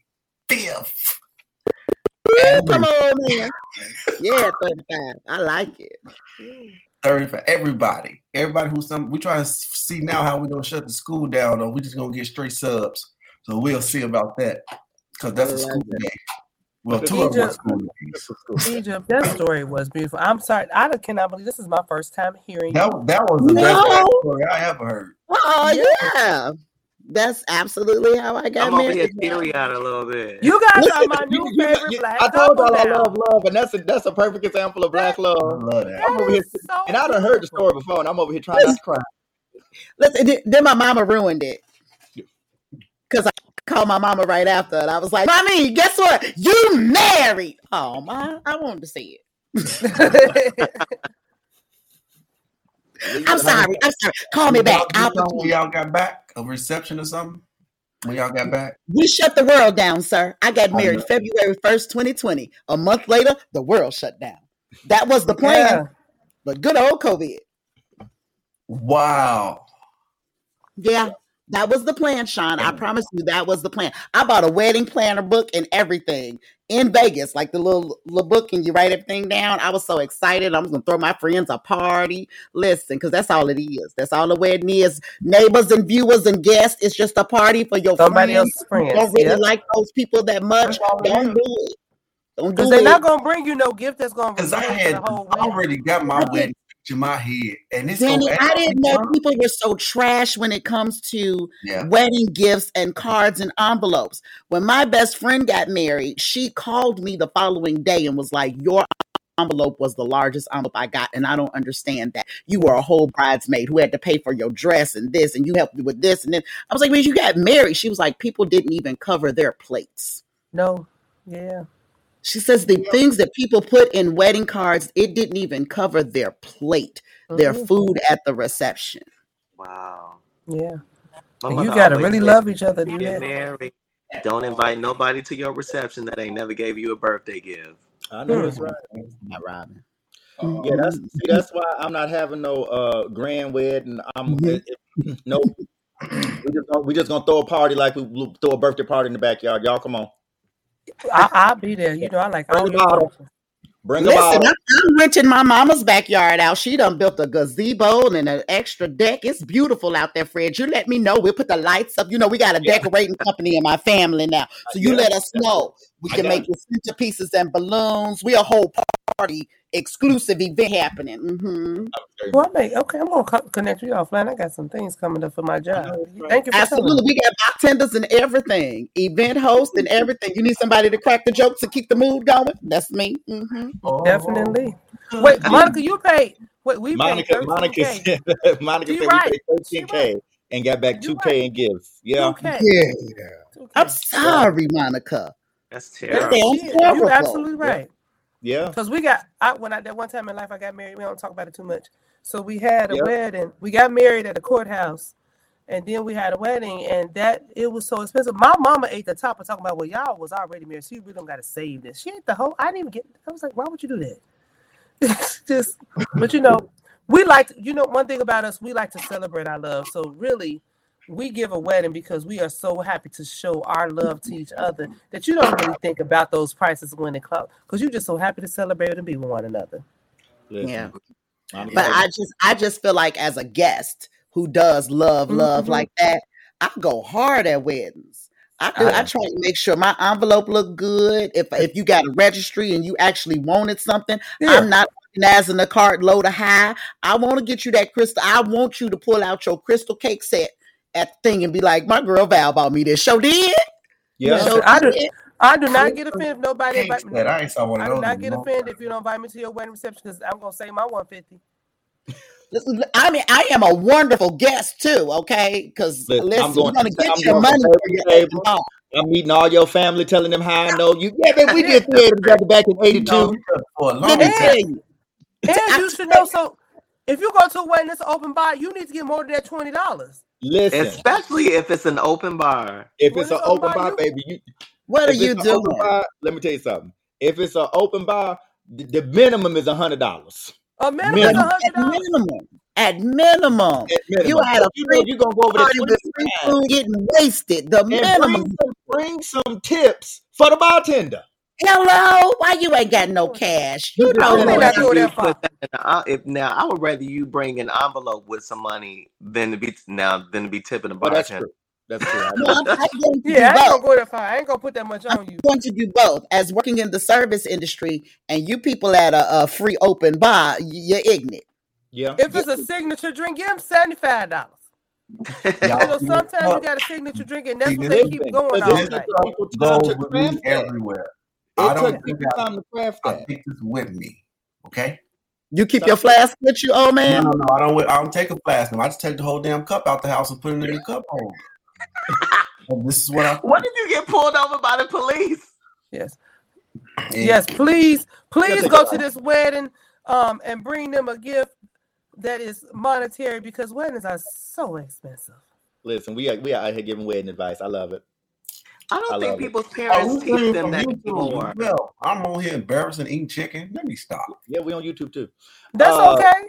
yeah, listen, Monica, it's all right. You tell the people you all go to your go to your car and drink it because you know they bought You it anyway in their car. They bought Promise it. you. I got at least I got at least five cousins that keep a fifth in their trunk. I was just my daddy brought my Maybe a whole cooler. Okay, my a dad didn't help me pay for the wedding, but he brought all the liquor in his truck. Hey Listen, Monica, have another wedding. I guarantee you, I'll send some liquor over your way. Have another right. I'm gonna send it to my cousins. At, Wait, The first whole of at this time, at this time, Monica, go back and only invite the people that actually gave envelopes the first time and have a I know real Monica, good. right. listen, Monica, Monica, when Yes, y'all, when y'all, when y'all do y'all renewal, we you got got let me you. know so I can coordinate my flight so I can be there. I sure help you. I'll be Tony, I did have a small wedding. Me and my husband. Listen, Nice. you ain't wrong. All right, y'all. Moving on. We moving on. we I'm sorry, moving we on. showed All right, digressing so, way off our list. listen, okay, we don't we don't move, but listen, this is part of Black Love, and I'm here for it. Yes, it is. Y'all doing Y'all- Black Wedding etiquette. Why do we That have was them? uh, that was the insert. Wedding etiquette 101. Why do That's we what have that was. Because y'all out here showing out. We ain't, don't get me started on birthday parties, because that's another one too. These people spend all this money on these extravagant birthday parties, and then here, I here y'all go. Borrower. I'm done. I'm Listen, done. my son's birthday next week, and the invitation say parents must pay for their own food and drinks. That's right. Yeah, I'm only ain't covering your child. Your son Gone is are my the days where I'm paying for everybody kids. Monica, your we gonna Big Ten. your daughter's friend. I don't know you. you a Big Ten. We got you on 10, Mo. We got you on 10. Ten. Destination. Yeah. You go to an all inclusive, they gotta pay for it themselves anyway. I know it's right. There you go. I too. And they gotta pay That's for how you cut a lot of that out. You Tell do. you You, that have good gifts. Do a destination wedding. You'll you'll find out. You'll find Mhm. out. Oh, you Yeah. definitely will find out who your real family and friends are. If they really want to celebrate your love. Now, see, at them destination weddings, don't be looking for envelopes, though. I don't think that's fair. No. No, no. And actually you give the gift. So you give a nice presentation package. Thank you for joining us. Yep. Yes. Yep. Ooh, come on. I'm gonna have a You better time. go Honolulu. Go all right. Listen, Southwest got a sale, baby. Southwest got a sale. Come on, Monica. Get it break. good. It's, it's cheap from girl. here, baby. It's cheap from here. It's cheap from here, Mo. It's cheap from here. It sure is. You know what? Hawaii may not be bad either. You know, I like the little weddings on the beach with the little Uh, I'm, white I'm chair. gonna just call Bernita when I get down there. Burn, Bernita, I'm here. I thought you said Harambe House. I said that's still open.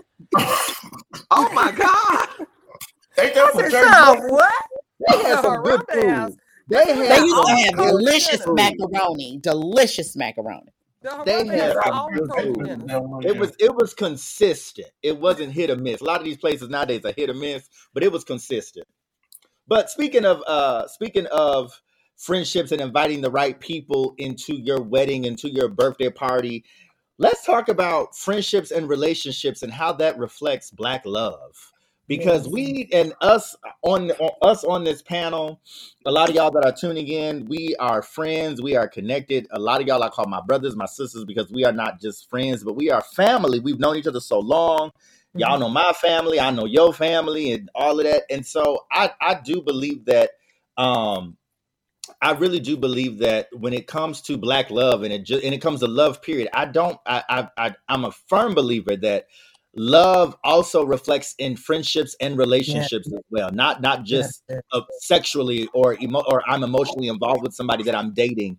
I Yeah. feel that it it it spills over into the friendship area too. I tell I tell my friends I love them. I love you. I, I tell people that I'm very close to. I, hey, I love you. I love what you are doing. I support Yeah. you. And me showing my support for you is me. That's a part of me loving you. And a part of me loving you is me showing up to support you, me showing up, me sharing your posts, me, me, me supporting you in your whatever your endeavor is, listening on the phone call to say, friend, I have an idea. Let me bounce this off of you. Let me do this. I and and a lot of times in our dynamic, in our culture as black folks, we do not dive into the love portion of friendships so much. Lately, we have. There's been a lot of posts and there's been a lot of Mhm. because you know. I, I'll say this: we've been on our Zoom. We've been going to therapy. We've been getting help as Yeah. black folks. I'm, I'm proud of us. Like shout out, Yes, yes. shout out to the blacks. Shout out to the colors.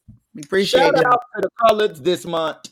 Y'all have been doing the work, and I love to see it. I love to hear when black folks, especially black men, say, "Yo, bro, I'm in therapy."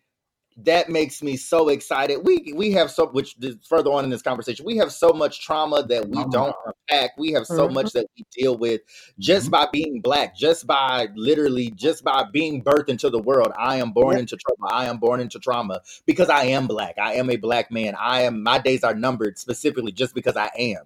Um, and so I think that it is very important when we get into friendships and relationships and developing those friendships and those relationships. Um, Dave and I have been friends 17 some odd Don't tell my age. How old, how old are you, Dave? So I don't tell my now. Did he just say don't tell us let, age? let me tell you a funny story. Let me tell you a funny story. Um, we were in Miami for my birthday during the pandemic, And Wait, what uh, story you about to tell? no, no, no, no, no. well, you forgot how old you was. Oh, because there were so many yeah. stories. It's a lot of stories. um, and so we were at dinner, and uh, we, we went out for my birthday, and we went to uh, what was the restaurant we went to? Uh, G- Barton G. Barton G. We went to Barton Barton G's, and so the bill came, and uh, of course, you know, sometimes when you're on vacation, the bank like to embarrass you and be like, "Oh, it didn't go." You know, I'm out of town. I'm you spend a lot of money. You know, they they they you know they they call it uh security ah, checks and all of that stuff. And so they had did a security check on David. So the guy came back and he said, "Oh, it's asking for your your birthday." And so Dave said, "Ooh."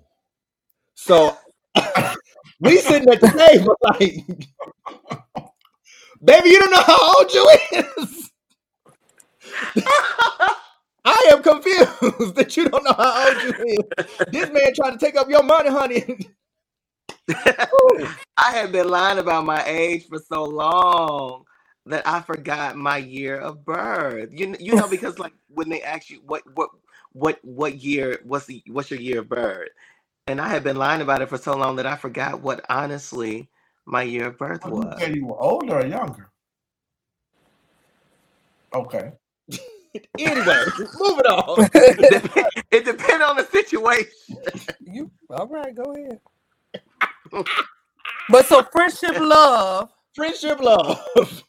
So I don't. Me and Sean been friends for so long. He's never just come like, Danny, I love you. hmm Okay, maybe tomorrow, but but no, no, You no. I missed an opportunity. Mm-hmm. Baby, I love you. I thought you was about to say something else. no, no, no. But but it's expected. Sean has showed the epitome of love, and I cry every time. Y'all, when I had that stroke, you know, Sean would come and sit with me at nighttime Mm. to make sure I was safe.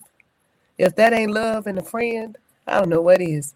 And I'm eternally grateful to him because I couldn't hardly move my body, and he would leave his young children to come sit with me throughout the night. Oh, And so he may not tell me he loves me every day, but he, I know he does because he's one of my, you know, my favorite friends.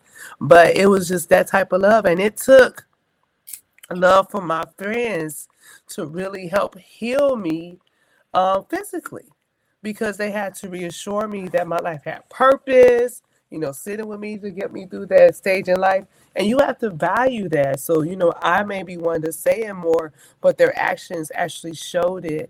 And it's so important that you understand that those relationships are pivotal and you have to be protective of them. You know, you got to cultivate them. So and I say this all the time. That's why he don't get emotional. I get emotional every time I talk about when you said you that. Y'all, he aired my clothes. We was going to church. He aired my church robe for me, y'all, because I couldn't do it.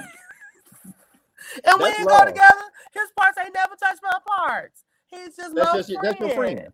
He's just my friend, you know, and he made sure that, you know, I was together. And I have a lot of really good friends that has helped me get to the place where I've been.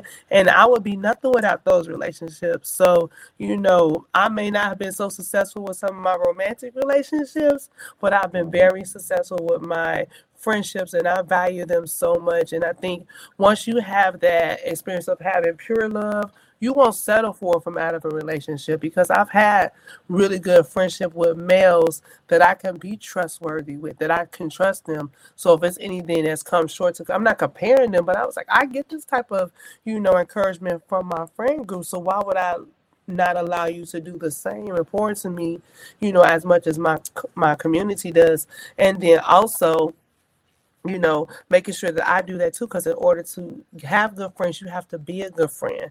So I always check mm-hmm. myself, and then I cut off some relationships where I feel like it is not nourishing to me, and I'm not being my best self, where I can be as supportive to them. I've had some friendships that I had to terminate, you know, just because that we're not in the place. And if you feel like you know, I'm not meeting your needs as a friend, then we can talk about it. And then you need to go to see where you get your needs met. But I do really do honor that relationship that we have with finding covenant with somebody who is like-minded with you in order to hold you to the carpet, to tell you like, yo, gee, that's a lot.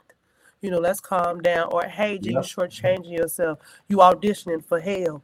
Which I say a lot to my my one friend. That's I mean, one. auditioning, auditioning for hell. I need you to slow down because your because your future is so bright, and you know we don't want to tarnish it. So you know, I love that about having a friend. I love my friendships. I'm very serious about them um, because I'm telling you, I was between a life and death, and if it wasn't from the love from my friends, I would have died.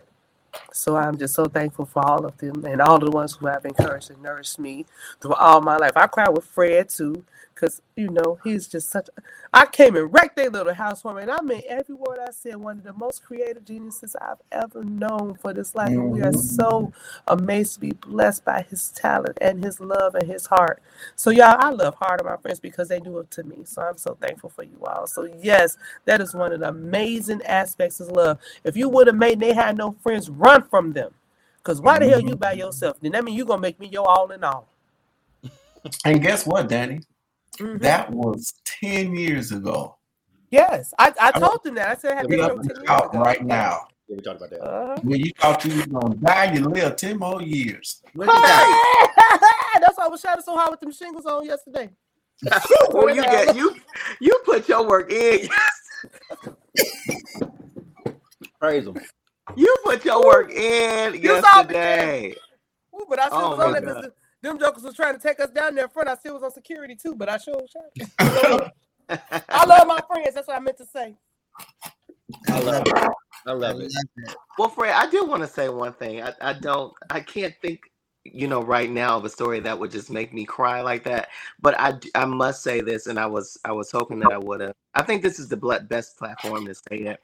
You said something to um me. Well, you said something to us in our group chat recently, and I was very selfish in that moment, and I took it personally. Uh, what what you said uh, in that moment, and I when I should have been congratulating you, I um I was being a little shady and I have to apologize because I'm so excited about um the opportunity that you shared with me and I hope that you can forgive me for not um, immediately celebrating that moment um, because I really wanted you to be someplace with me um, but you know because of the the great uh, Oh, Uh-oh. oh. The- He back. I'm back. You ready? okay. But yeah, I, please forgive me for for being selfish in that moment, and I I am happy about um your opportunity. But I, I forgive you. I didn't take it to heart. Um, but I, I do I do forgive you. I did I did I was not I was not taken to heart by that. And I, I really think the way that I had said it was just like ah but um and and I and and this is this is what friendship is. This this is what love is, y'all. This this is what black love in, in a friendship looks like. Uh, it is it is an apology. It is accepting those things. Um, and there are moments where I feel like um, I do feel like we put our friends. Um, I do feel like we put our friends not necessarily on a pedestal, but we do put we we do hold them to high regard. There are certain friends I hold to a, a high regard, and there are other friends that I hold to like a not so high regard because I don't look at them as my tribe. I look at them as okay, we're friends. You know, we hang out da, da, da, from time to time. Yeah. They're like, you know, those on those on this panel, I hold y'all to a high regard because y'all are y'all are my peoples. Um, and so it, when it when it comes down to certain types of friendships and and relationships, I think that uh, which which pushes me into the next the next portion of the segment is what does what does a healthy friendship look like? What what does that look like to y'all? What does a healthy friendship look like? Anybody? This I holding mean, your you, you friends, holding your friends accountable for yeah. their actions, holding yourself accountable, apologizing and communicating, being there for one another in ways that are not necessarily requested, but knowing that that's what your friend needs. You know, I've had I've had plenty of times where I've had to just sit with my friend. We ain't talking about nothing. We just gonna sit here. You just need somebody to sit here with you. And sometimes you you have to do that. You have to do that. And knowing to how to be there for your friends to provide what they need without the request of what they need, the anticipation, right? I think that's super important. So I see someone says having fun together. Definitely. I listen. I'm a fun girl. You're gonna have fun with me. So I got the jokes. We're gonna laugh. But I do. I think the deeper side of friendship gets beyond and past being able to just have fun together. You know what I mean? I I have actually had the privilege of doing the last makeup for one of my friend's mothers. Mhm. She called me and I could not say no. I could not say no. And and and it was actually outside of my grandmother that was the first unalive face that I had ever done. But she trusted my work and knew how I felt about her and her mother and what they was doing over there at that funeral home wasn't flying for her. So I, I got myself together and I went on and, and I did that for my friend and discovered it's actually kind of cool. I like it very much. So I've, I've it done relaxing? it's it's is so relaxing and it feels like God's work.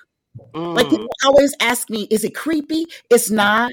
No, It feels like it's God's peaceful. work. It's peaceful, Danny, and I never feel alone. I always feel like they are there with me. I Mhm. never feel alone. And it feels like doing God's work, being able to send someone to their final destination. But I didn't, in the brevity of that moment, I didn't really feel that until later. And when I think about her and we talk and we hang, I'm I'm always so full of pride and what a Mhm. privilege it was for you to think of me. You know, and when, when your sister's an actual beautician, so I know she know a billion people who could have done your mom's face, but to think of me and to ask me to do that, and it was my pleasure to step in and do that for her. So I think that's what friendship is: is meeting the needs of your friends, sometimes without the request. That's good. That's and good. then you know because i have i have i have an everyday person um you know friends that you talk with then i have friendships that are nourishable throughout time. Um i don't have to talk to you every day every month even every year but when it comes down to it i got you. Um i have my forever friends. Um if i didn't talk to them in the three months if i call them today say hey i need you to show up and show out for me guess what they're gonna do? Show up and show out. Absolutely. just because of how much we poured into each other and we already know that we have that trust and relationship. And then i got some yeah it takes a lot i i, I i'm very nice but i have zero tolerance for stupidity and sometimes being in a loving relationship with a friend you have to allow yourself not to be so annoyed because i should have terminated friendships a long time ago but you got that one or two people that you just say lord please be my strength and my guide because i don't want to be their friend no more mm-hmm. and how do you do that when you know that there's a sole purpose for you being into somebody's life? And every day I'd be like, Lord, please remove this stumbling block. But Girl, I don't want to be their friend. but you know, that's that being a friend. You you correct. Mm-hmm. You first of all, you need to know your friends' triggers. What Yes. triggers you so you don't that's do good. It's good. that they say don't. My friends know they all know me. He if he's overwhelmed, he's probably not coming. He's gonna respond late. He's not gonna answer his phone. His ass is overwhelmed. That's Mhm. not. And when I get back in the conversation, it ain't where you was at or what Nope. you was doing. You wanna talk? We know each other. If we ain't Mhm. answering that, So my Son, so Jenny may be at work. Damn thing a- done a- a She to that. over there mopping and whatever she's doing, or she's taking care of work. What we know that. So just knowing your friends, you gotta know your friends. Mm. Know their triggers as well. So so with that, if my friend has triggers, how how do I come about that conversation? How is that? How when, when is when is a good time to have that conversation? Do I have that conversation with the entire group? Does my friend say, "Hey, y'all, so y'all don't know me a long time. This is this, this is that. This is how I am." Do I just take it as well? That's just how he is because we've Don't known do you seventeen years. Please don't do that. Don't don't just say don't take it as that's just how he or she is. That's dangerous. Please don't do that because you'll hurt You yourself got- and somebody else. You gotta have boundaries. So even with my was just stumbling going to say that. we have Somebody in the boundaries. community there. Yep, and so uh, even with and then the thing is, which is beautiful, why I continue to stay friends is, you know what? I knew I made I was at your capacity level, so I'm gonna give you a week. Don't bother me. Everybody else she repeatedly get calls, but it just is because I have a boundary, and sometimes enforcing those boundaries is being a good friend too. Because if I continue to let you overwhelm my boundaries, I'm not going to be a good friend. I'm going to have resentment to you. So it's even Yes. harder when you have to enforce some boundaries to just to say how important I am giving you a boundary because I'm important to sustain this relationship. Because the other thing I'm going to do is not talk to you and communicate with you at all. So if I'm allowing myself to speak the words out of my mouth to tell you, then that means I'm investing in this friendship. When I go mute on you, it's fuck you. Period. and that's it. So if I'm if I'm still speaking to you, that means I'm investing my time and I want to cultivate this friendship and then honoring that strengthens our friendship. So yes, I say you have to have some boundaries. You have to say and if you if you're a person who has to do boundaries in groups, the group should accept who you are. But I think you really do need to talk to them and say, hey, you know what? When you do this, it triggers me. Or hey, you know what? I can't talk to you right now. I don't have the capacity. You know, can you give me some time? I'm going to be real mute. I'm not going to respond in a manner that I know you need for this time because I'm not able to give you that. And being totally transparent and knowing that you matter in the friendship. And if they are your friendship, they're going to honor that. They will remember that, like he remembered your stone. Those are the different things about friendship that makes them so special and honorable because they are going to invest enough knowledge into knowing who you are in order to sustain the friendship. That's good, Danny. That's real good. Absolutely. I would have to agree with you. I think that part of knowing uh, what triggers are what triggers are for your friends is part of.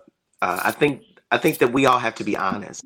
Yeah. Um, I have to be honest in communicating what my triggers are, and then I also have to be honest as a friend to say, I notice that you're acting this way, and when you're Yeah. acting this way, it makes me feel this way if, if we're Yes. not honest about it, we we will never go anywhere. And sometimes we'll find ourselves in these cycles of, well, I'm not talking to you, you ain't talking to me, you know, and then Mhm. you know, months later we end up Yeah. talking again. Mhm. But that happens when people are not honest. And when Fred first opened up the invitation, I immediately thought about this idea that earlier on when Fred and I were much younger, I said that uh, what made us friends was that Fred was someone that I could pretend with, but did not have to pretend for.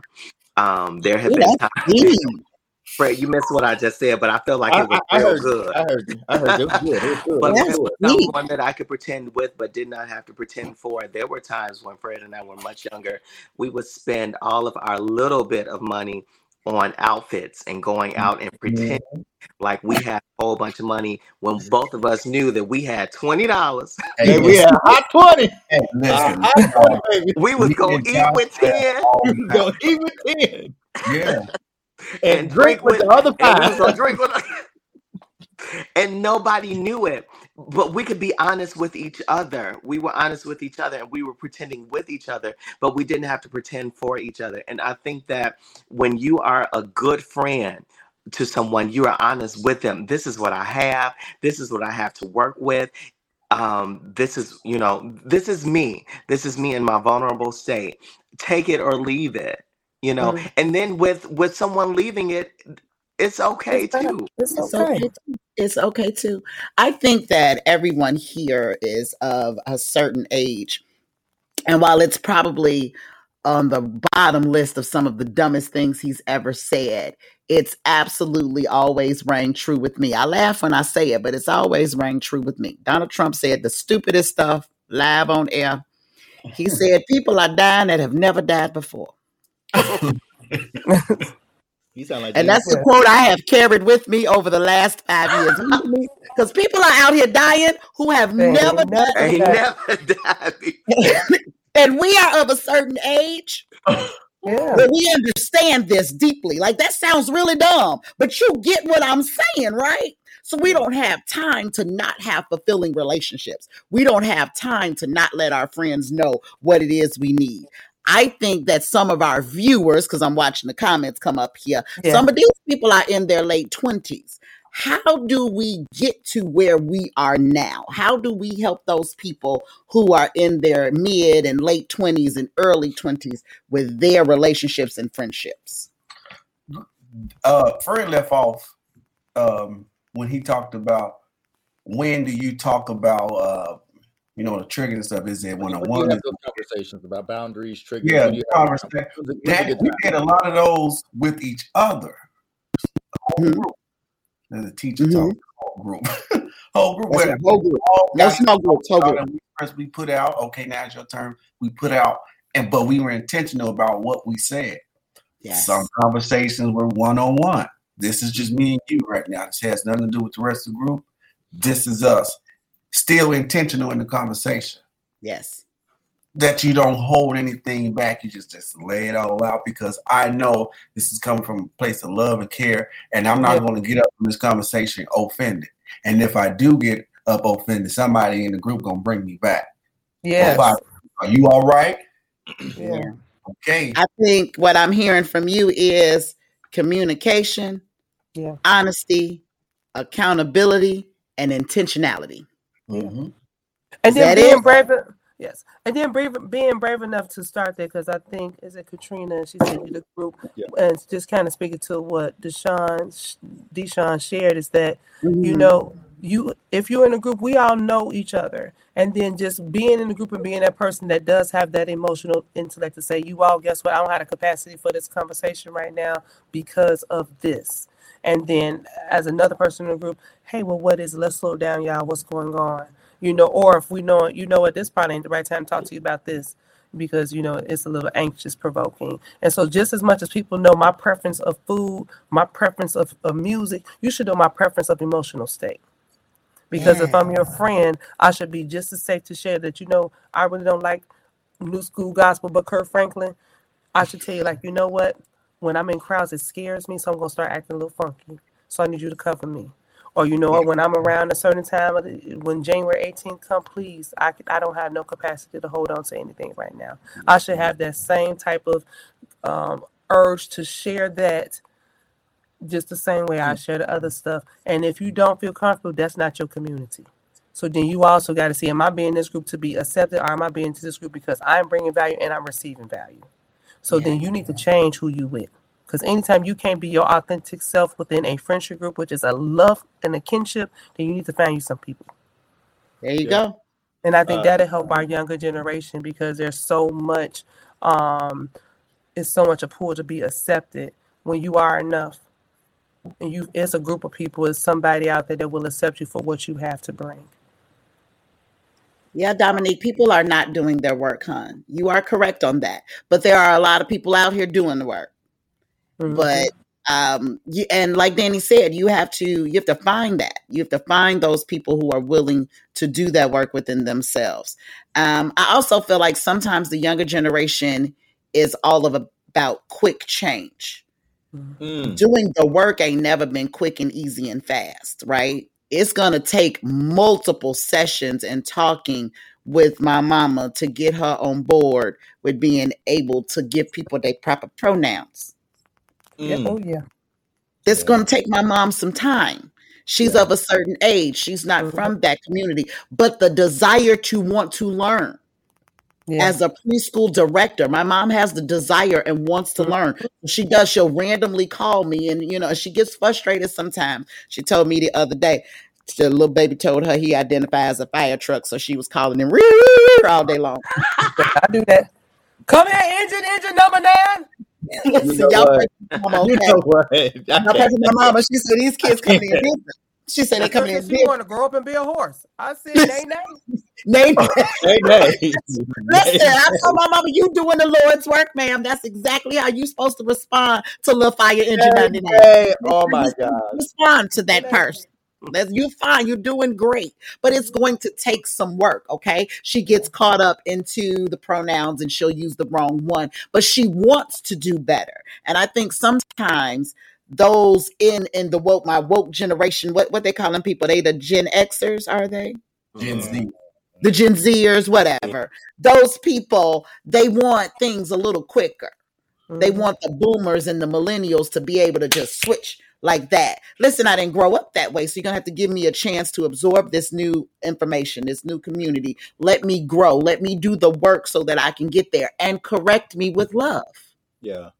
Um, so speaking speaking of of, of boundaries, speaking of all of that. Speaking of everything that we just that that, that this is very good conversation. I'm loving all of this. Um, I, I want to dive into matters of the heart and matters of trauma and whatnot. And so uh, I do believe that in some friendships and in even in re- relationships, um, there's trauma. And my question Trauma is, bonds. Hello. uh, my question is is that um, how does past trauma and hurt affect present relationships, especially with our community? And then also, what can we do as individuals in our personal friendships and in someone that we're romantically involved with? How do we how do we get a resolve to move forward? So that's really a two part question. I mean, that's a deep question too, because there's so many different layers when you're dealing with trauma. You have trauma bonds, you have people that are significant to a traumatic time in your life, which really, once you heal from that, there's no purpose for them anymore because it's going to keep on putting you back into the bond of trauma. And so you're going to Yeah, keep on trying to drag them along in your life when they was only there for that purpose and that time. And we mm-hmm. feel so guilty because the, it's trauma inducing. So again, I think one characteristic about a love is acceptance. And um, we want to be accepted. We want to have that commitment. But is it built on a foundation that we can build from. And so like hey you know i had a group of students and they always was together and they always did like the worst way of being. And then i found that all of them had a all of them experienced a death that was traumatic. Somebody's father died somebody's brother was dead and they always do like bats in hell every time we did a group project they were trauma bonded together and they were 12 years old. Mm. were they Mhm. organically friends outside of that other doing just dark artwork that really pisses me off? No. Did they play together any other time? No. But they came together because they had something that they that it was a as much as it was a trauma it was also a source of healing because it wasn't a likeness that was only dark that they could share together was it something they chose to go together when we was on field trips? Out in nature walks? No they never walked together. But it was something that spoke to that. So that's a different type of relationship a trauma ship mm-hmm. that we have to be mindful of and we have to recognize ourselves into those circles. Again it's comfortable because it's still part of your life that's evident. How do we work mm-hmm. our ways through that? You know how do we understand that this is only giving me this and it's a purpose with it but how do i heal on so i can completely be healed and move on from this place. And those are tough. We call them in christendom soul ties trauma Mhm. bonds. We just changed the name clinicianly to trauma bonds. So you know that's something we have to really be aware of why are we in this certain type of kinship friendship relationship. Is it because i have a source of comfort? Because in my mind i still have to go through this trauma. And that's very very real. Absolutely. So how so how do I if if I, I'm in a trauma bond, right? Mhm. I have dismissed the person, the friendship, the relationship in this trauma, and um, just, I'm hypothetically speaking, y'all. Just I don't. this is not a therapy session. I Um, but to say, 'cause I don't know about this, friend. What you talking about? Just started. They Go was ahead. they was thinking like, uh uh Fred, who? Cause I cut a nigga for you. Where they at? I'm screaming no. So, but I, I want to help the people I because gotta these are fix my back because baby, I had baby, You- I had tilted. you have set up. You have set up, Fred. yeah That's person all up baby Yeah, first up, baby. friend. Um, no, so friend. I'm, I'm asking these questions because we do have people texting us anonymous, anonymously, and then um, there are also people that are on my Instagram that is not piping in to here that are asking questions. So, um, and y'all, you can text your questions anonymously, and we will we will talk about them. So, I'm just trying to answer these questions, help these help these folks get some healing. Amen. Amen. So uh, the, the the question is specifically if I've been in if I've been in a situation in a friendship or a relationship, how do I move past that? But I want to still it, they they traumatized me. It was a traumatizing situation with the friendship, but I still want to hold on to the. I don't want to let my friend go. Where where do I draw the line? Like, do I? I mean, I, me personally. I would create a boundary and, and explain and set Yeah. what that what that boundary would be. Yeah, you you That's have to choose. You have to choose you, and that things that means that you have to go through some more healing. Because once you come to mm-hmm. a state of healing, you will understand that that no longer is healthy for you, and that takes some time. So that takes therapy.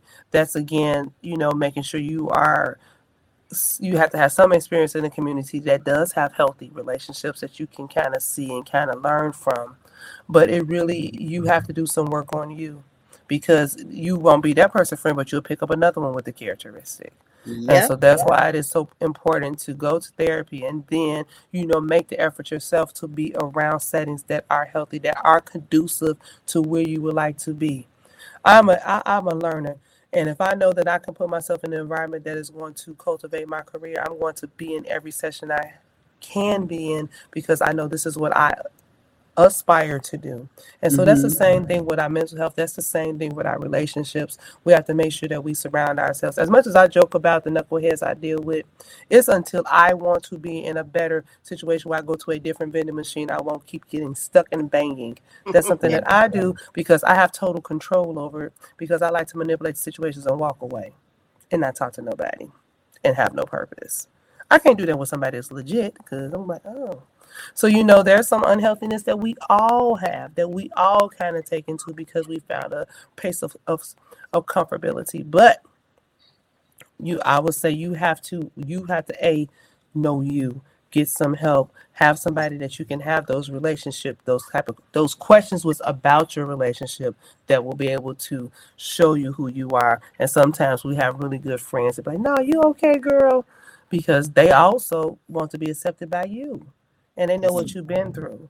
So in trauma relationships, we're going to keep on fueling and, and pumping each other up because you can't leave me here and I don't want to leave you. So I'm going to tell you what you need to do to keep us all bound.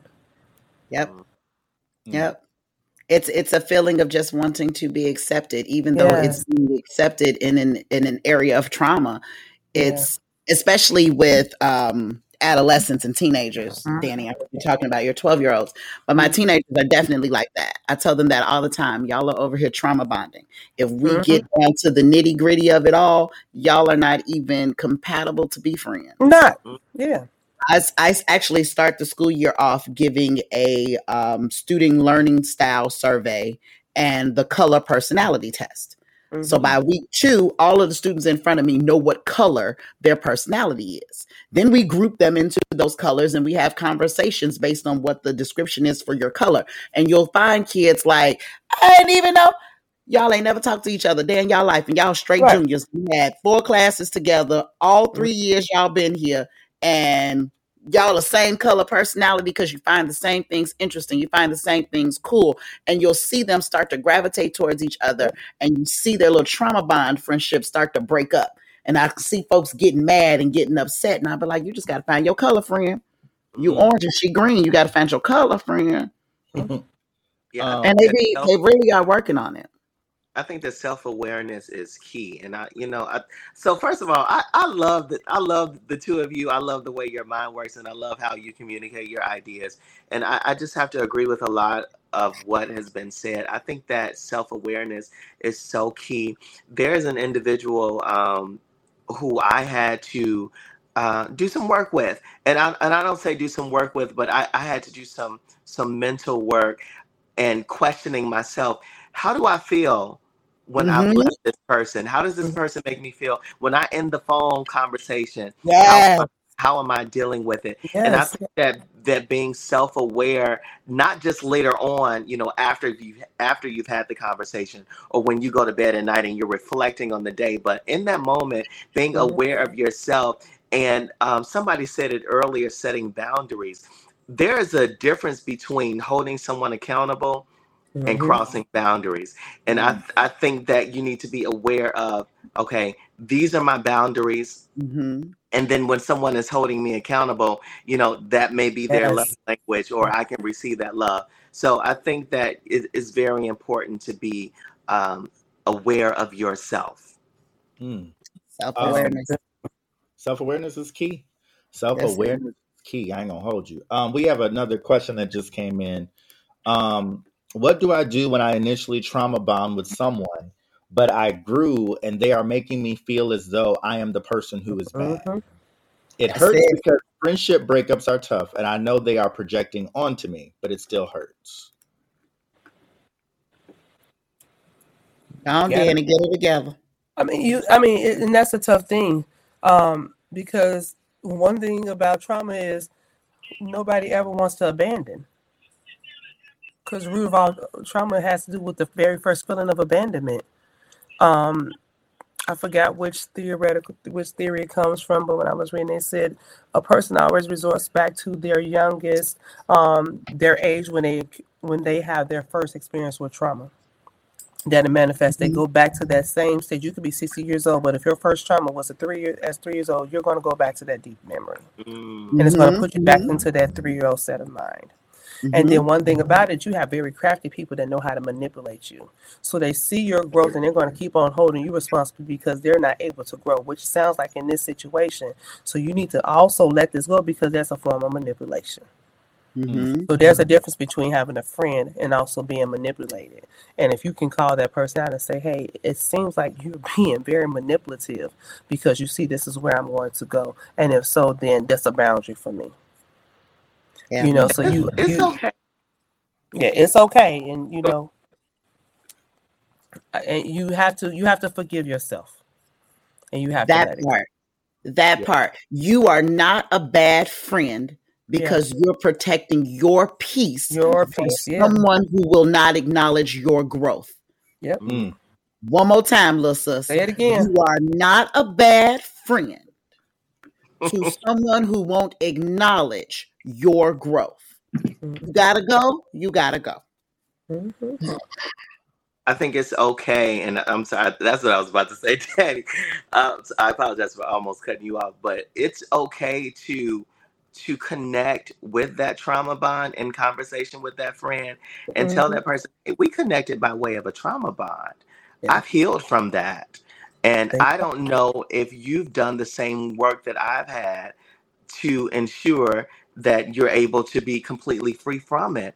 And so maybe until you've done that work and we can connect in another way or on another level, maybe we should have some distance between ourselves and just be thankful for the opportunities that we've had together while connecting on that trauma bond. But I'm no longer bound to that trauma experience. And it's okay. And it's Mm. okay. and it's okay and you can still okay. love them you can still love them and You one sure thing i tell can. people i said do you want to be friends with me if you believe this is the person that i am? If i am this person to you i'm being such this bad friend with you. And the thing is i was confident in my friendship ability. I have friend now. I said i'm confident in my friendship ability but if this right now speaks to you that i am not the best choice of being your friend i love you. I love you dearly but i'm going to allow you to do whatever you need to heal.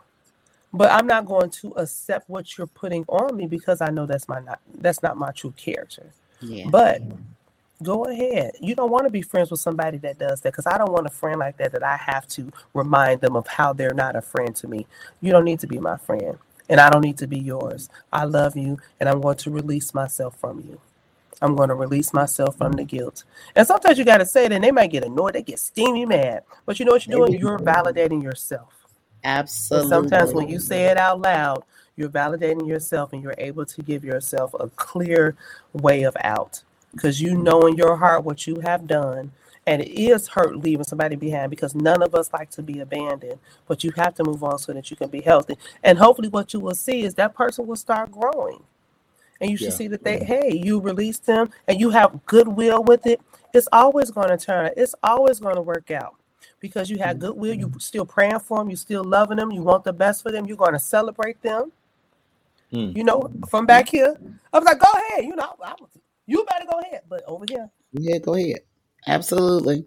Yeah. still right here. Absolutely. But I'm going to celebrate you because I'm going to send you that good energy. Energy's importance is real.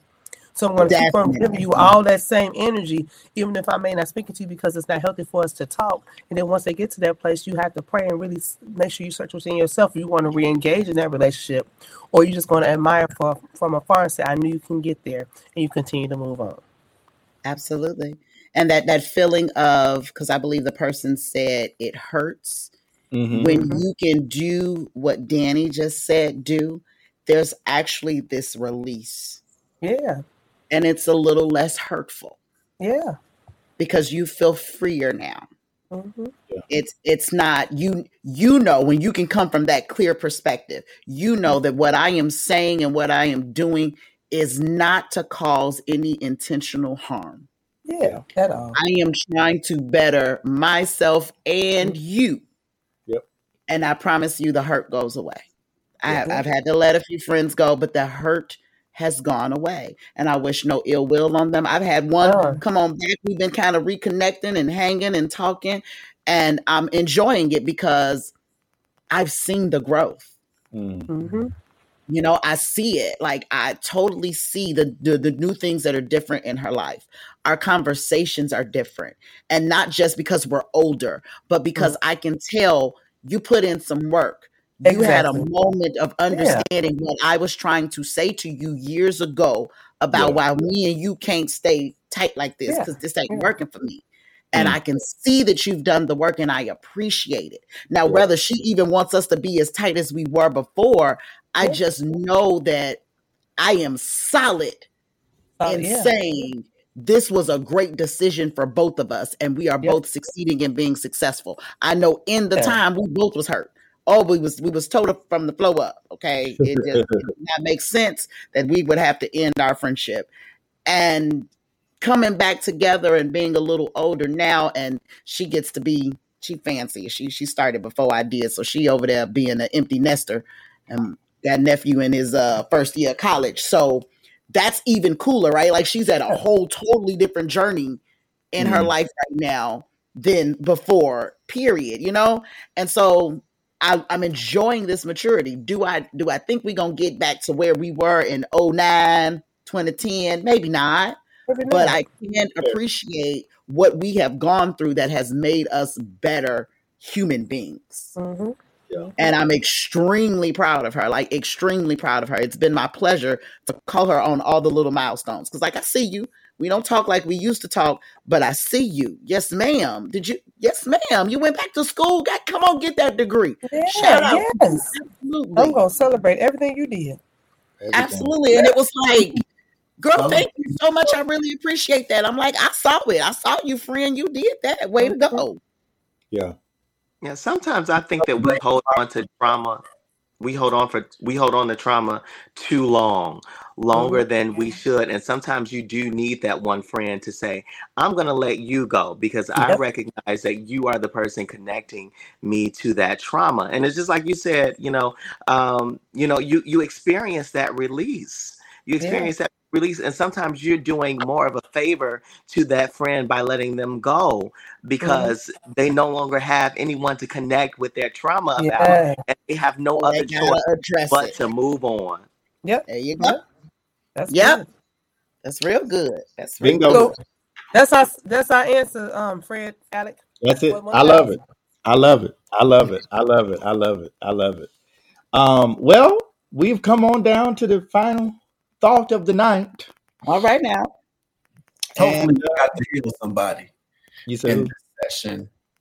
I said, hopefully, we we got to heal somebody in some friendship hope. session. Listen, they're in these, they are in these comments and they Yeah. with us.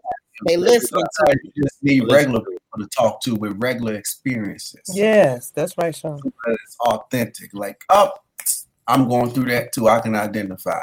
So, Yeah. Mm-hmm. shout out to y'all in the comments. Yes. Absolutely, y'all. We, We we have appreciate talked. I, I I really think that this conversation, uh, we we spoke everything. Uh, black love, uh, black love is friendship. Black love is healing. Black love is relationship. Black love is trauma. um, yeah. It is, and um, I, I I truly think that this conversation, um, my my my hope in doing in doing this conversation was not just to shine light on uh, certain aspects of relationships and power couples, but this these are all things that make up Black love. And we heard Yes, Egypt's beautiful story Yes. how her marriage came to be, and even something that is is so not the normal idea. It gives me hope um, to hear Danny's story of maybe it, it, we should just be roommates and not be romantic. Gave me hope. Um, and so to just listen to everyone's stories, Dave's story and, and, and Sean's story, and um, just listening to the comments, and then everybody in the comments in, in the back, like, yeah, uh, not in the back, but everybody in the comments on the side. It's on the side for me, y'all. I'm sorry. Um, this is what this this is what this is what cultish conversations is about. This is we are here for the black culture. We are here Yes. for, for for that specifically, and um, that's my general thought. But Dave, I'm gonna let you give us the final thought today, and and and on black love and and all things love as we head into what what's your advice as we head into Love Day on February 14th. Well, before Dave hit us, you know who we missed? Who? We missed Sterling K. Brown and what's Yes. what's I love them. Honorable mention. Love Yes. them. That's Honorable a new mention. love couple, and I love them. They are a new black love couple. Yes. ahead. Yes. Yes. I just think about them. I love them. Yes. Yes. So Dave, you my, my thought about love, I told you guys I, I recently have finally, after all of this time, reconciled my sexuality with my faith. And with that thought in mind, I thought about the fact that um, you know uh, people want to deter- decide who you should and who you should not love. And when you think about love, Jesus said, "If you love me, you will keep my commands." And he, t- when you think about all of these commandments, he said the greatest of these is love. And so nobody can tell you who, what, when, where, why, and how to love. You you just do it. Love is, is what love does. For God so loved the world that he gave. Love is giving, love is commitment, and love is unashamed. Do not ever feel ashamed uh, or pressured to love the way somebody else love. Let it let it be organic, um, and let it come from the heart. From what comes from the heart reaches the heart. beautiful. That's Beautiful. nice. That's nice. Beautiful. Well, that's y'all, next week, same time. Um, we're gonna be right here on Cultish Conversations. Next week, we are heading into presidential conversations about black. We are coming in next week heavy. Hold on, Fred. Are we are we on air doing um election season? Because I'm about to tear that shit up. Just let me know. And tear that shit up. I'm on. I'm here for all the Yeah. fun. we will be. We will be Monday nights, y'all. Monday nights. Let's Um, do that. So we we we are coming into we we get we getting ready. So we are talking about the presidents. It is President's Day next week. So we are going we are going to shed some light on uh, everybody's favorite president. Um, and you dig into some politics situations. So those of you been, that have been waiting for the FTP, FTP is back next week.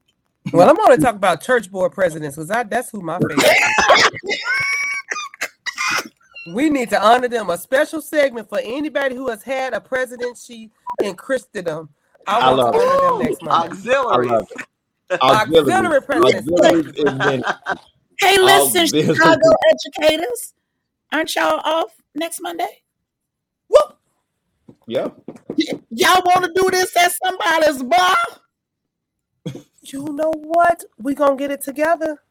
Fred Okay. ain't I, I hey, said I can. I can Chicago. She said Chicago educators. I did. I said Chicago educators. We ain't got no work on mon- next Monday. We don't have work. Oh. Yeah. Okay. I'm here for it. Okay. Let's do it. Okay. Let's do it. And I and Dave, come on, you coming with us too? Yeah, Dave. Dave, you come on too. I'm an essential worker. Healthcare. We don't. We don't get. Y'all don't get no. holiday at all. We appreciate your service. But I can Thank join you so y'all for happy hour. You can, Dave can join us. president right join us for happy hour. Well, I Dan, love y'all so much. special shout out to Dave. Thank you for joining Thank us you, today. Dave. Always our, our wonderful guest co-host that pops in all the Yes. time. I'm sure Dave will be back sometime, if not next week and the week after. He'll be back sometime this month before we're out. Yes, yes. close Yes. everything out with Black History Month. But thank y'all for listening. We appreciate y'all so much. Until next time, we will see y'all next week. Bye. Bye. Bye.